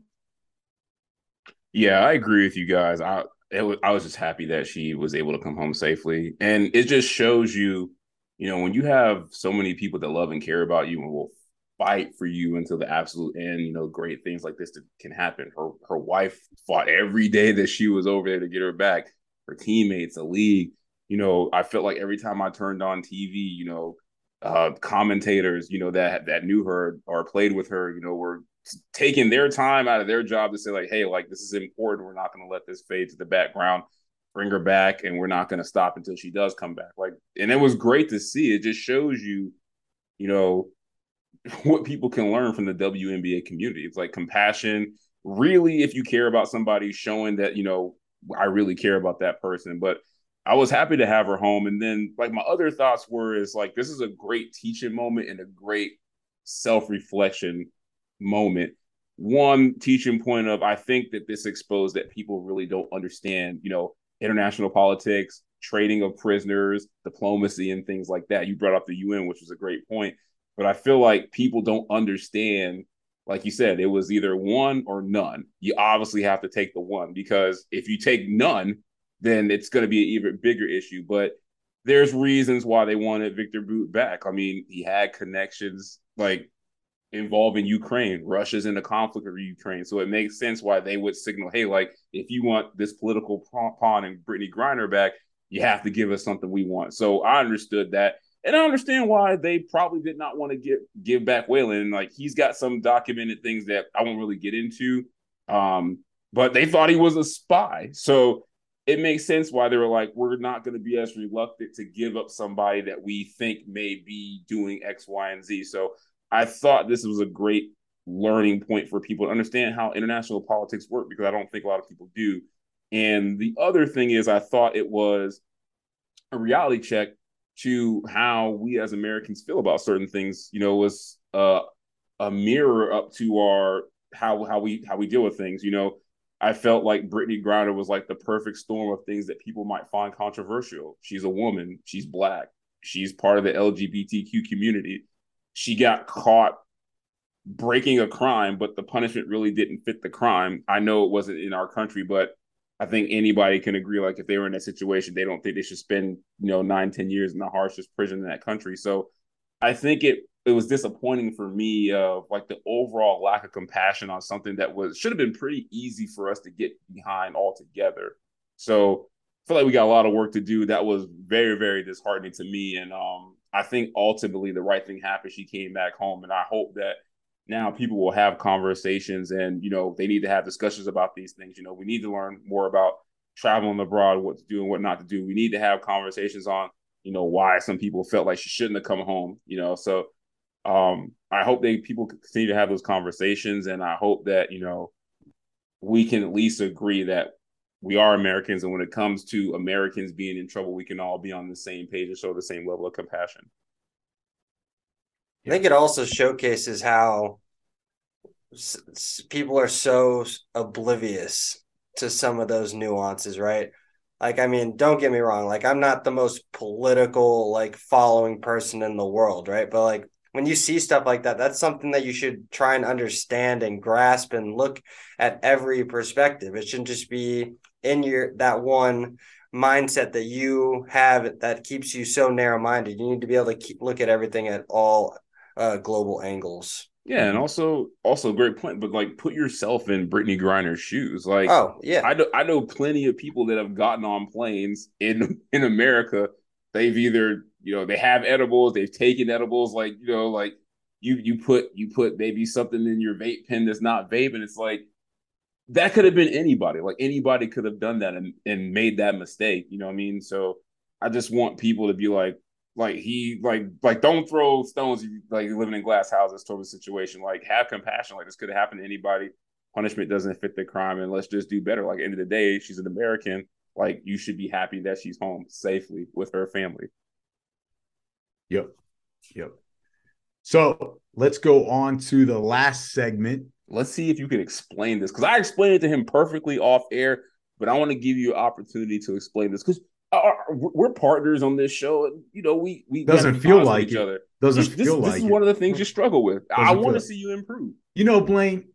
I know you're a listener of the show. So if you go back to like the last four times we've done this, each time he has said, that's the best explanation you've ever I given on the show. the last four time. times. One the time. last four times. one time. One time like I don't know what else I could do, one but that's all right. Hey, expect you know perfectionism from me. Expect greatness. That's that's all I ask for. Like I, you know, that's what I ask out of myself. So hey, all right. So show me what you've learned. Go ahead. Keep that bar high. So one of our newest segments, hot or not. So Blaine, the way we play, as JT already knows, will read a statement, not a question, JT, or this or that, a statement. All right. And if you agree with it, it's a hot take, meaning it's good. You agree. If you don't agree and you think it's garbage, it's not. So hot, you agree. Not, you disagree, and it's garbage. You so see, this is or this is, not. This is good partnership. See, I put the I put the fire to his feet, and he performed. See, there you go. awesome. Hey, what RG three say? Pressure makes diamonds or bust pipes. You was making zirconiums for a minute. That's neither. That is neither. You want to say moissanite? Uh, I mean, it's still neither. I, I made diamonds. The I, I, didn't I, burst. I, made I ain't diamonds. see no diamonds, Anyway. bro. I'll go first here. All right, Blaine. Luka Doncic and prime James Harden are the same player. That's a not take. That's a not take because I see Luka and Prime James as a completely different style of players in that in that regard, based off of how Luka. I know their style like pick and pop, but that's the entire NBA game. The one thing that I will say that's different is that I think personally, I think Luka's a better passer. Um, and then secondly, I think that Luka has a little bit is more willing to share the ball than what James Harden used to do in his prime. So we'll JT, not. Man, uh, he, he messed it up my whole way I wanted to answer this question. 100% this is a hot take. And they couldn't be more similar. Let's start with the usage. I think what Luka is averaging, what, 35% usage? And James Harden was what, like around 33% in Houston. you finally did research for the show. they Dang. both Blaine, you got to league. come on more often. He never does research. Hey, look, He got I know ready what I for know. you. I know what I know. But they both have Oh, led the league in usage the entire time they've been there. Both have been criticized for being out of shape. Neither plays defense. Neither of them is an elite athlete, but they are elite scorers. So they are very similar. The only difference between these two are James Harden had to play the Warriors at the peak of their dynasty, where Luka is getting them on the back end and he's getting the decline version of them. So I think they are the same player. The only thing is, I want Luka to get the same smoke if he doesn't win a championship that everybody gave to James Harden because there's no difference in this situation. Teammates have not worked next to Luka. Even KP came out and said I wasn't the right fit. There is no right fit for a guy that don't pass the ball until the end of the shot clock. And that's the same thing that happened to James Harden in Houston. CP3 was like, oh, he's going to be using the ball that much. I got to get the hell up out of here. So they are exactly the same player. It's just how we view them. One's getting criticism, one's not. Well, it is a hot take. I mean, you look at their numbers too, very similar. They dominate the ball, it gets to them like they dominate the ball. But JT, you always seem to do this. You always want to start to be like, oh, if the media doesn't start to harp on this guy compared to that guy, like it's baloney. Like, yo, Luka's been in this four years. Like, give him at least eight years until you start saying that he can't win a title and, and he should get the same smoke as James Harden. Like, come on now, relax, man. You always want guys that take smoke. He's a rookie halfway through his rookie year. Give him smoke But, because but real quick, real, scoring 20 a game. Like, real relax, quick though, man. real, quick though, before we go on to the next question, let's be honest. The smoke that James Harden got, majority of it wasn't because he didn't win a championship. It was because of the way he played, and people thought he couldn't win, and that's exactly what Luka is doing. Luka is doing but- the exact same thing But James do Harden you did. see that's true? But there's still differences within the player. Like, do you I'm not saying they're clones, but see, but this is but this is to answer your question of why he's not getting smoke. Like, do you see him just playing Ole defense? And like there there is a little bit of difference there of why of why Luka. Yeah, but Harden made it obvious he didn't want to play defense. So Yeah, uh, agree, agree, disagree. go, go ahead with the second one. All right. The ACC is the worst Power Five football conference. Hot take or not? Blaine. Oh, that's a hot take because the team that technically won the ACC isn't even in their bloody conference, and that was Notre Dame. Notre Dame went into North Carolina, beat them. Notre Dame hosted Clemson, beat them. Notre Dame beat the two teams. They're essentially ACC. You can you can include them in there. Uh, no, no, no. They're like a cousin of the ACC. They're a cousin of First the cousin. but honestly, the ACC is awful. They they have they don't really play anybody. They can't stop anybody. They're honestly turning into what the Big 12 used to be with all the shootouts. Um and they don't every team can beat anybody. Big 12 had a playoff team, SEC has a playoff team, Big 10, Pac 12 now is even in the conversation. And you would th- think they would have been the Pac 12 that would be the worst conference. And the Pac 12 had a great year this year. So Really good. I don't think Really it's I don't think it's really close. It's the ACC by a mile. Yeah, it's it's a hot take. I mean, if you're looking at this year, they're definitely the worst of the Power Five. And what's funny is the teams like Miami, Virginia Tech, Syracuse, Boston College, those teams they brought in from the Big East, they're playing a lot like they used to late in the Big East because those teams are really at the bottom of the ACC like the last couple years. It it does not look good for the ACC. Nah, this is cold. First of all, I know I know we just did a whole show about Clemson. The Clemson era is dead. I agree, but that does not mean the conference is dead.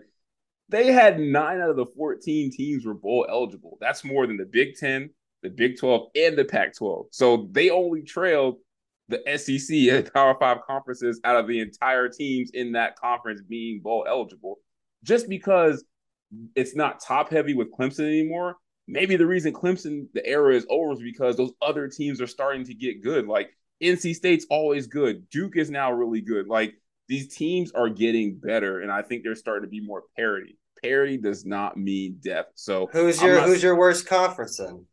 Um, honestly, I would have to go back and look, but I definitely don't think it's the ACC. Like, I think to say like just because their top one or two teams aren't like sexiest in the world, that that's why they're dead. It's not. It's like you gotta look at the, the, the conference as a whole. Like, it's it's right up there with the other ones. Like, yeah, some of those other conferences are top heavy, but like, look at the big look at the look at the, the Big Ten. Like, you take out Michigan, Ohio State. Like, how does that conference look? Fair, but see, I think, argument. but but that may be a fair argument. But that's the thing, JT. You can't take out Penn State, Ohio State, Michigan, because what would happen is if you did, guess what? The teams like Michigan State, the teams like Maryland, the you know the, the teams like Purdue, they're going to be really good. Then all of a sudden, nine that's nine the of the difference. fourteen teams won six or more games.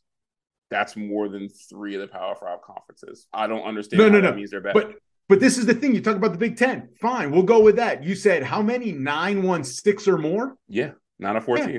Well, guess what? So did no, that's more than the Big Ten. That's more than the Big 12, and that's more than the Pac 12. But you're forgetting the Big Ten had eight. Okay, whoop de doo, one less. But you know what they did have? They had three teams with 10 or more wins. That that's got to be said for something. I disagree. Next question. So you'd rather have parity and mediocrity over mediocrity with greatness. Three you, teams. Hey, look, I just don't think the ACC is as bad as people think they is. Think so you're saying the Big Ten is the worst football conference this year? Did not say that, but I don't think it's as. You gotta pick. It's as great as you. You've got to pick. The, see, don't blur the question. The statement was if I if I if I had, if I had to if I had you to said not, pick one. Pick one. Pac-12. Wow. Blaine, I didn't. I, I, wanted to move on, but I got to let you defend the Pac-12. You're the West Coast correspondent. Go, buddy. Please put him in his place. Oh, please. Oh my goodness! If if this was any, I would. This year, you can't say that with the Pac-12, with how much parity in the Pac-12 there was. You had at least, I think, if you let's do a count right here. USC, USC, they won 11 games. They Utah to Utah. That's fine. Utah won 10 games. Washington won 10 games. Oregon won 10 games. Oregon, no, excuse me. Oregon won nine games. Excuse me. Oregon State won nine games. UCLA I'm looking at, I'm looking at games. Washington State, Arizona, California, Arizona Washington State, Stanford, and Colorado. Won, those Washington are, those seven, are arguably six of the worst games. programs in the country. That, like, how can they the, be the worst conference? The, we got the Deion Pac, now. The Pac-12, the, the bottom six in the Pac-12. That's not true. Is the worst that, out of every Power Five conference. That is not true. You can't put Washington State in that bottom six. Washington State's not in that conversation. No way, bro. Come on, they're seven and five. According to you, seven and five is great because that's all what they. According to you, six wins were. don't mean shit. Next question. It's supposed to be quick. Don't tell us what to do. Blaine and I will run this show. Oh, excuse Anthony me. Let, me kick my feet up. Anthony, you do that anyway. You're in your bed. You're not even in the in the Orlando studio. We built that beautiful Orlando studio for no reason. We Anthony built. Richardson, we built. All right, I'm gonna send you half of this bill. Anthony, hey, it's a tax write off. Anthony Richardson should be a top ten pick in the 2023 NFL draft. Blaine, you're up. To not take. And it's a not take, even though he's got all the phys- the intangibles and the what you want to see phys- on a physical standpoint. The man really struggles to see the field if you actually go back and watch his Florida tape. Like he struggles to read coverages. A lot of his big plays, his completion percentage was ex- a lot lower than people really indicated. He got away with a lot of throws. And the one thing that everyone's so high and mighty on with now with being a top 10 pick is your do you see raw potential nowadays and you see that right so you can't make the argument that he won't be a top 10 pick but i think it's a not take that he will that uh he should be i think it's a hot take and for a few reasons he can at least do what Justin Fields has done so far. And people were saying that Fields was having an MVP stretch midseason. And second is if Will Levis is going to be a top 10 pick, why not Anthony Richardson? Will Levis, at least I know for sure, whoever drafts him, everybody in that organization is getting fired. so, oh, I don't think Will Levis is a top 10 pick either. But he will be. They're talking about him going number one. And then the third part of this is have you looked at the quarterbacks that have come out the past few years? Like, none of them have really been ready. Like Joe Burrow and Herbert, like that's like the last last class to come in and set the world on fire. Like this is just, I guess, the reality for rookie quarterbacks. Like they're gonna come in and maybe they're just not ready. Like, why not get a guy that has this raw potential? He's a ridiculous athlete. Does he suck as a passer? Absolutely. But you know, so do a lot of these quarterbacks like suck as passers. He'll learn. I just think that him going as a top 10 pick is just right in line with what I've seen and he'll probably be the second or third best quarterback that goes in that draft class. And this is just par for the course. But yeah, there's a reason he's coming out is because they've told him, look, you're going to be a first round pick. And I think once he starts working out, he'll go even higher. Like he should definitely be in that conversation of top 10 pick just based on the quarterback play that I've seen the past couple years out of rookies. That's a hot take. Blaine, you said it all. He has the physical traits. He's got the the arm anytime there's a, st- a strong arm in the draft, give me that guy. We'll teach him to read coverages. We'll teach him to read the playbook. Hot take. Yeah. And I'll go one step further. He's the Justin Herbert of this draft. Now you just, now you just, this shit has to stop. You just gone too far. You you over here. Put that on IG, and in five years when we go back, They'll be calling hey, Blaine, my, do me a favor, write that down. Name. I will post that tomorrow. Okay, cool. Uh, let's yeah, because that shit ain't gonna age well, just like Mason Rudolph to the Hall of Fame. So next, we're gonna switch gears to baseball. The Yankees made a mistake by resigning Aaron Judge because he doesn't make them a championship team. Blaine, hot take or not? Man, I'm really I was really torn on this one, but I'm gonna go with it being a hot take because the Yankees are really need to really build a team, not just I know Aaron Judge, everyone was so high and mighty on how his regular season went, and you gotta go if you're going based off his war, it was a really high wins above replacement. But the man did not produce when you really needed him to produce, and that's the postseason, and that's in October. So why would why would you take the gamble on something when you didn't even go out and get a starting pitcher? And that's the thing that beats you year in, year out. That is a starting pitching and relief pitching in the in the Major League Baseball. Pitching wins you the World Series. It's not your not your hitting. I know Don's like in disgust right no, now. So I, like... I just I stopped listening after I heard hot. That is not not a yeah. take. Are you kidding me? I I won't even go into details. There's no way they could let him walk. He's the fa- face of the franchise, and he's a reason why they can be a championship team. All the other pieces is what they probably need to. Fix. They can't pitch. They used all that money to let Hold pitchers on, go out Hold the on. door. Hold on. You, got on. You, you, got you got to let him plead his case first. Go ahead. But the thing is, Blaine, are they not the New York Yankees? Do they not have unlimited funds? Have they not shown that in the past? They'll trade for a guy from the Pirates like Gerrit Cole, or they'll trade from another team, or the next time a big uh, free agent hits the market, they'll go sign him. What does that have to do? They're not mutually exclusive. Don, Jacob DeGrom and Justin Verlander were there, and you guys didn't even really even Blaine, kick the Blaine. tires. But how old is Verlander? Right? You Don't saw matter. what You- Scherzer you did. wanna- He's old yes, enough to be does Kate matter. Upton's uncle. He's uh, he's got Damn another straight year. he is. He's got another year, just like Scherzer. And then DeGrom, you want a guy that's had arm issues? Like, that's the thing. The Nats gambled on that and they let Bryce and other guys go. Meanwhile, they keep Strasburg. And where did that get them? Nowhere. Bottom of the division. I, I, disagree with the take on the pitching thing. If you're a championship team and you need to get that Verlander, fine. But you know I'm locking up first? I'm locking up Trout, Harper, guys like uh, Judge first because injuries with pitchers happen way too often now for me. I want a guy that's coming in in his prime, no history, or if he's on the back end, that's fine. But I need a championship team now to sign those guys. So you're right.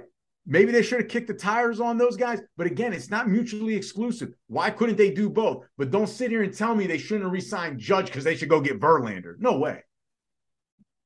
Damn, I don't I don't even know where to step in with this question. I, I guess do I answer what I originally had down? Y'all y'all turn this into a to a game war over here.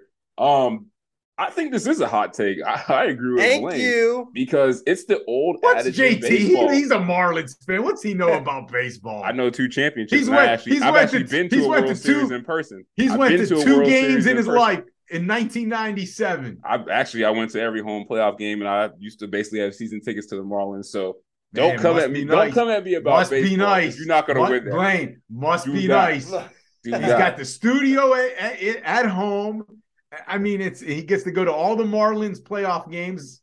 Must be nice. hey, life is good, as Future would say. But yeah, I think this is a hot take, and I agree with Blaine because it's the old adage: home runs do not equate to championships in baseball, especially when you play in a ballpark where everyone can hit a home run. There's no advantage. And even look at the Astros; they are the antithesis of the Yankees. And why are they good? Because they are a complete team and player development across the board. So if you can't pitch, you can't win. Period. Teams with the best pitchers, the best bullpens, those are the ones that are going to get it done come playoff time. Not someone who was struggling to get from 58 to 61 over like a 10 game stretch. So, yeah, I do think that the Yankees had a unique opportunity to go a different direction with their money, but I understand it's the Yankees. You guys are seriously saying they should have went away from Judge. Let me tell you something. Two things. Two things, JT. All right. The disrespect. Blaine, I, I got to give you credit because you have single handedly changed the structure of this whole damn section. So you The got him dis- so pissed off. the You got him so pissed off that this is this this section is not going the way it's supposed to go. But Don, I told you, Because I gotta I put you guys in your I place. told you, I You're told you. bringing the There's the beginning- nothing brand to put us in down. our place. You're I told you you're in the bringing beginning, brand down. He was gonna come Don, on this show. Don, and it wasn't been gonna since go how what, you thought it was gonna go. 2009? It's been since 2009, Blaine. Don. Exactly. And who did they And have on who- those who teams? they have? You guys They had paid for all the- Jeter. Jeter and A Rod. All right. Maybe the greatest left field side to play on a team. Listen, the other thing, two things there. You guys are disrespecting how difficult it is when you get close to 61. Go ask Roger Maris. Go ask really- McGwire. Not- go go ask Sosa. I'm, I'm putting JT in his place. I'll get to you in a second. I'm putting JT in his place with that argument. Then, then the other argument is, oh, he only can hit homers. He batted 311. What else do you want from the guy? Oh, you hitting 60 homers. I hope your batting average is high. so, Oh, oh, oh, be, before, play before next statement. We're No, no, done. no, with no, that. no, no, no, no, no, You're 'cause you- 'cause you- ridiculous you, right you, now. you turn this into a free for all. All I gotta say is I did it. You guys did with the. you with talk the you talk shit about me being a Marlins fan. Here's one thing I do know: they got somebody on on their team that used to be on my team that proved that home runs don't win championships. Because last time I checked, Stanton was in Miami hitting all those home runs, we didn't win shit. So they had two of them and couldn't get it done. again, what does that have to do with what we were talking about? It has nothing to do with re-signing Judge. Now you can go on to the next question. Don, you just don't want the ring, and you want you're using Aaron Judge as your back burner to make you feel like that the Yankees are okay. I'm not a Yankees fan though. He's a Pirates fan, which means he shouldn't even be talking about baseball. I can talk about everybody because I am a Pirates fan. I Oh, can't you want, talk you want to know the how bad it is? Oh he my is a Pirates and a Magic fan. You should not even be on this show. I'm allowed to talk about all the teams then because I can't talk about my own teams. Players like Drake Maye should maximize their earning potential and jump into the transfer portal. Blaine? To not take because Drake Maye is going to be arguably a top five pick wherever he is. And why leave North Carolina when you're basically going to be Michael Jordan's going to do whatever it takes to keep that Jordan brand and keep you there. So I would say not take, but I wouldn't be for Drake Maye specifically.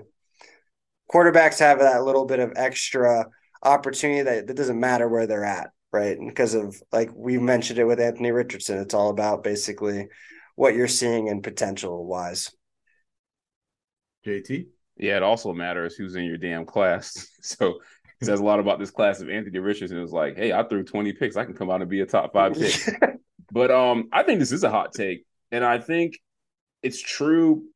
It's even more so for quarterbacks, but I think it could be for any player that's really good because if you have an opportunity in today's college game to, you know, increase the buzz and hype that you already have, you got to take that because he goes from UNC to now, let's say, Alabama or LSU. That's a big difference in pro potential, NIL opportunities, uh, not to mention like winning and the ability for those types of schools to provide those items versus UNC is not even close. So, yeah, he might be a top 10 pick at UNC, but here's the thing are you more or less likely to get your game picked apart at UNC or if you're playing at Alabama. Because you know, if he stays at UNC, they're gonna be like, oh well, he played in the sorriest conference in college football. He's not playing anybody.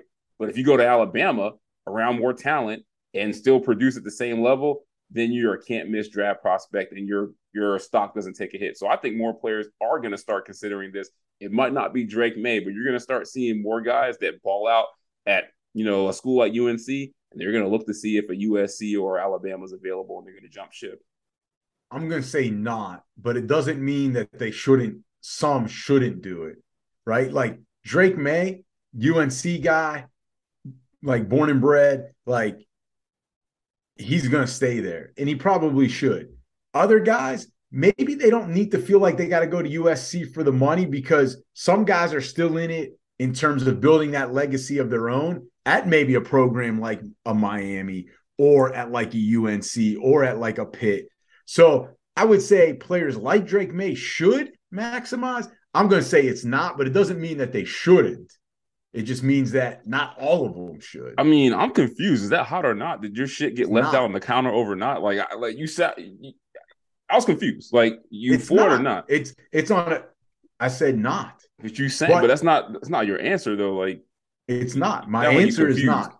Read between the lines. Go ahead. Next one. I don't got your level of glasses. All right. So the Justin Herbert versus Tua debate was never close, and it is now officially over. Is This is the hot take or not, Blaine. So I'm saying not, but not because of the reason on that statement. That's because I was one that never thought the debate even really started because I was a Justin Herbert guy over Tua all day, every day. So that's the reason I'm saying not in this situation, not because I think it that I think Justin was well way before Tua and well above Tua before we even started this debate, and I think there wasn't a question in, in the first place. I'm going to say not. I always I always like Justin Herbert. JT knows that. That's the guy that I would have gone with in that draft. But the reason why I say not here is can we st- I, I just don't like how we keep knocking Tua. I mean, we forget like that would be like today knocking guys like Phil Simms, Mark Rypien. Those guys won Super Bowls. And you can say, well, it was the team around them? Yeah, maybe. But you know what they also did? Those guys could play and they made plays to help their team win games.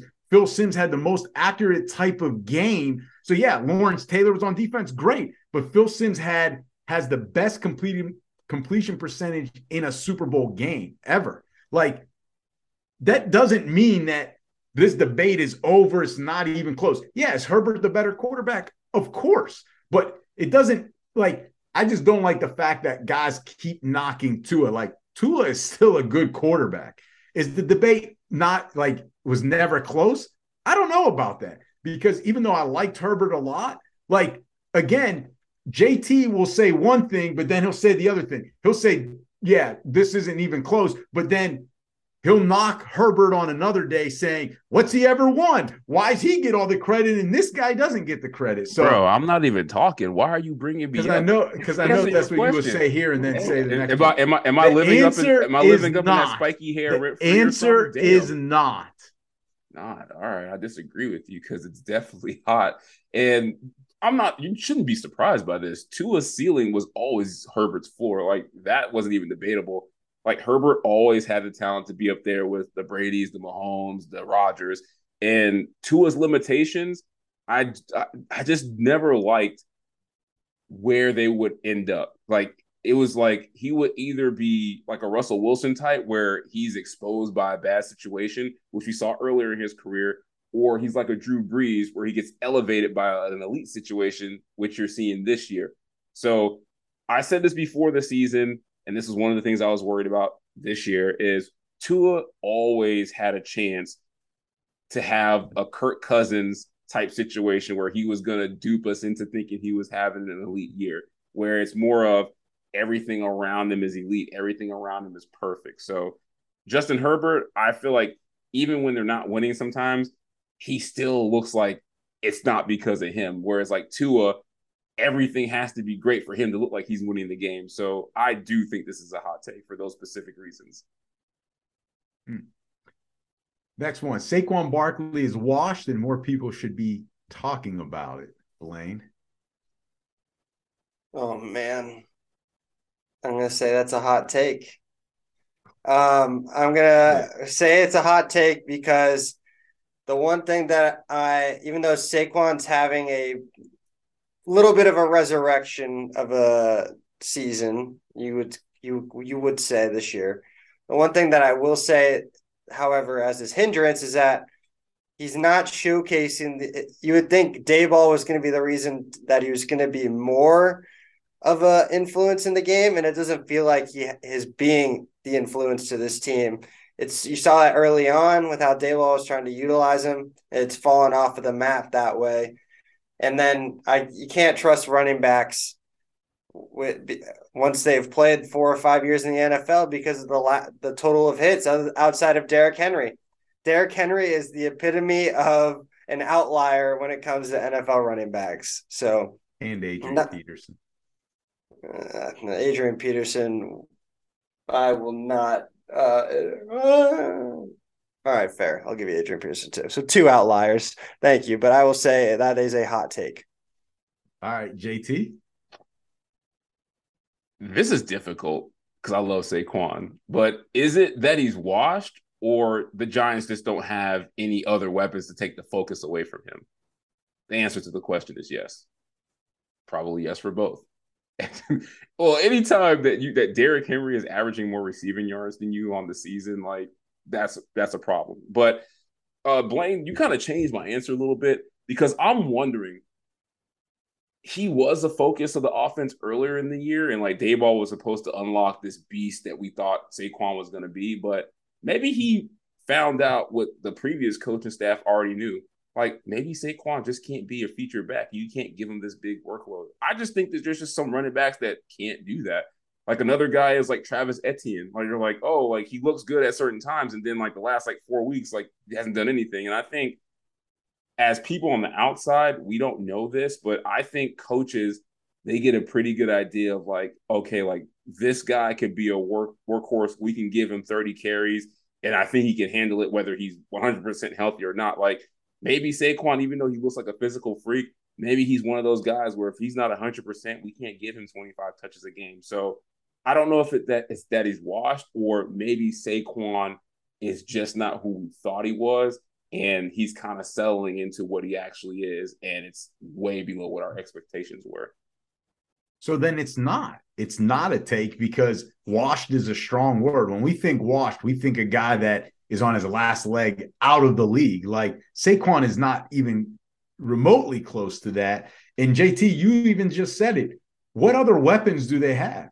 Like he has no help from his quarterback, no help from a tight end, no help from any sort of explosive receivers. Like what else do you want from the guy?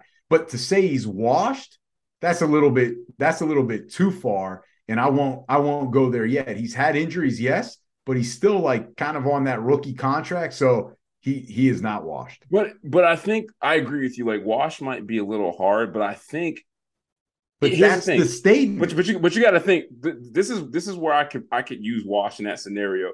He went number two overall, and everybody just he's like an instant freak. Like he is like he he like you He was say like, supposed to be the next big thing. like bro But- like like so you- is Ryan like, Leaf a would you agree with bust, this? Would or you was he with this? Would you agree with this? Is he is he Both. top is he top five like freakiest athletes to play running back the past decade?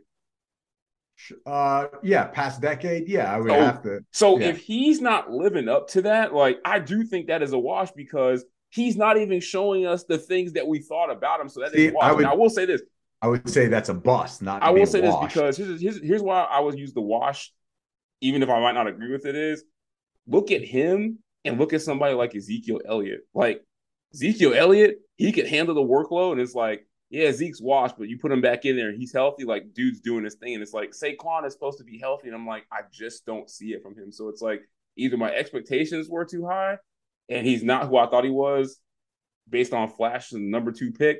And if that's the case, then I kind of think the wash term is warranted. Like this is what year three or four. Like he gotta he he's gotta be in his prime right now, and I'm seeing serious regression. So well, and that's how I was. we'll that's see. how I saw the question. JT was the number two overall, and Yeah. the expectations that I had for him is why I used that. Went with the wash term as yeah, hot. and he's. It, it, I'm sorry, like I know you think I'm being funny. Like Derrick But- Henry averaging more receiving yards for you But per there's a- game, like that's insane. But to me, there's a definition and there's a difference between washed and underperforming. No, if you want to say You Barkley's wanna- you- you underperforming, use that's one just thing. like he's dead. Like oh, Saquon that's is what's- dead, Bro, when like someone he says died right there on the 40 yard line. nah, when someone says washed, that means you ain't drafting him until the 13th round in fantasy because he's washed. All right, I'll say this before we move on. This is if I'm going to make an argument for why Saquon is washed, he is eerily looking close to a James Robinson situation where it's like, oh, we thought James Robinson was good. He gets traded to the Jets and he's like a healthy scratch. And it's like, what the hell happened? Like, I can see Saquon following that mantra. Like somebody signs him, he does terrible, like like a DeMarco Murray. Like he does, he goes somewhere and it's just like it he just never recovers. And next thing you know, he's out of the league. So maybe he is washed. Oh, this one, he gonna love this one. so before we before I ask this last question, um, somebody on this show is gonna have to make an apology after they give their answer because we have screenshots. So I'll let him explain that when it's his turn. Zion Williamson is the real deal, and we owe him an apology for all the fat shaming. Blaine.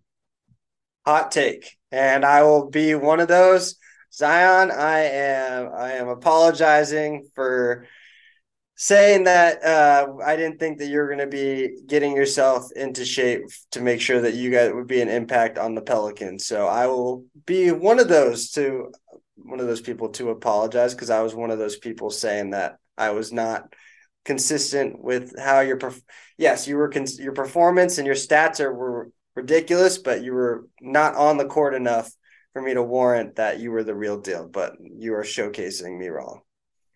JT, were you referring to me? You feel like the cap fits you? No, because I would never, I would never shame him for being. I would never overweight shame. Hold I'm gonna say that's a hot take. be- Before before you answer this question, do not make me go pull the video where you said he was the most overrated free agency signing, and in that video you were like, "What are you talking about? Uh, he's he's getting in great shape. He's got a great workout plan. Like, what are we talking about here?" Definitely said that, but whatever. Anyway, it's a hot take. All right. He's proving he's the real deal. And, you know, they shouldn't have shamed him for being overweight. Now, what I will say to this, though, all right, is can he be consistent with it, though? That's always been my concern. Can he stay healthy enough and do this consistently for the next five, six, seven, eight years, the way a franchise player does? Because he is showing now he's got that skill and he can do it in the NBA. That's the real deal part. But we owe him an apology for the overweight thing because he came in shape And really, there should have been no overweight shaming. My issue was always the health part of it because of the way he fluctuates. We talked about this with James Harden. Like fluctuating, hey, that's fine. Like that happens to everybody. But when you're a pro athlete doing that, that catches up to you sooner than later than on a guy like a Tom Brady, right? So all I'm saying is, yes, that's a hot take. But can he consistently do this for the next five, six, seven, eight years? That's the question. I still don't think he can, but I hope he proves me wrong because the Pelicans are fun to watch. They're a good team. Oh yeah, that's a hot take. And y'all should have knew when Zion showed up with a jawline and the Michael Jordan hoop earrings, he was coming to snatch people's souls. And that's exactly what he's doing. I mean, I'm not shocked at all. Like I, I know I'm talking about a previous episode that we had when we were, I think we were covering NBA free agency. You disagree with the Zion signing, but there was also another question where we asked if teams had the cap space, who should they go try to make a run at the trade for? And I said it should be Zion Williams. And I said if I had this cap space to go get anybody in the league, it would be him. And this is why is because like the talent is unreal. Like we just you just knew it was there. It's just can he get healthy? And I feel like sometimes with young basketball players, they come in injured. It just takes time, man. And I think people should have been more patient with him. But Don says this all the time. We live in the age of instant gratification. I think that's kind of played into how people perceive Zion early on. It's like, oh, if you're not coming in like LeBron, then you suck. So I do.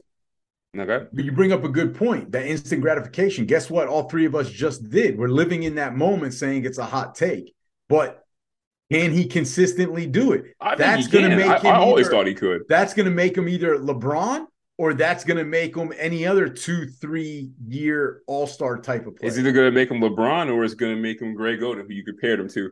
But but no, I, I do oh, I do no. think I do think he's the real deal. I think he always been the real deal, and I do think people do not owe him an apology for the weight because that was the issue. Like he he, he was he if you could ask him and put him on a lie detector test, and you asked him, despite you being injured, were you were you doing everything you could to get yourself in the best shape possible? I guarantee you he would fail that lie detector test. So it'd be different if like he couldn't walk and he just got big. Like the dude was out there doing 360 windmills at Rucker Park. Like I'm pretty sure he was healthy enough to get on the treadmill or put down a burger or something like that. So I I, I agree. You should you shouldn't shame him for his weight, but let's not act like him being overweight and out of shape was because of something he couldn't control. Like he just was not serious about his diet and exercise, and now he is, and now he's reaping the benefits of that. So I don't think the criticism about his weight, people should take that back now that he's playing well because it was warranted and it was part of the reason why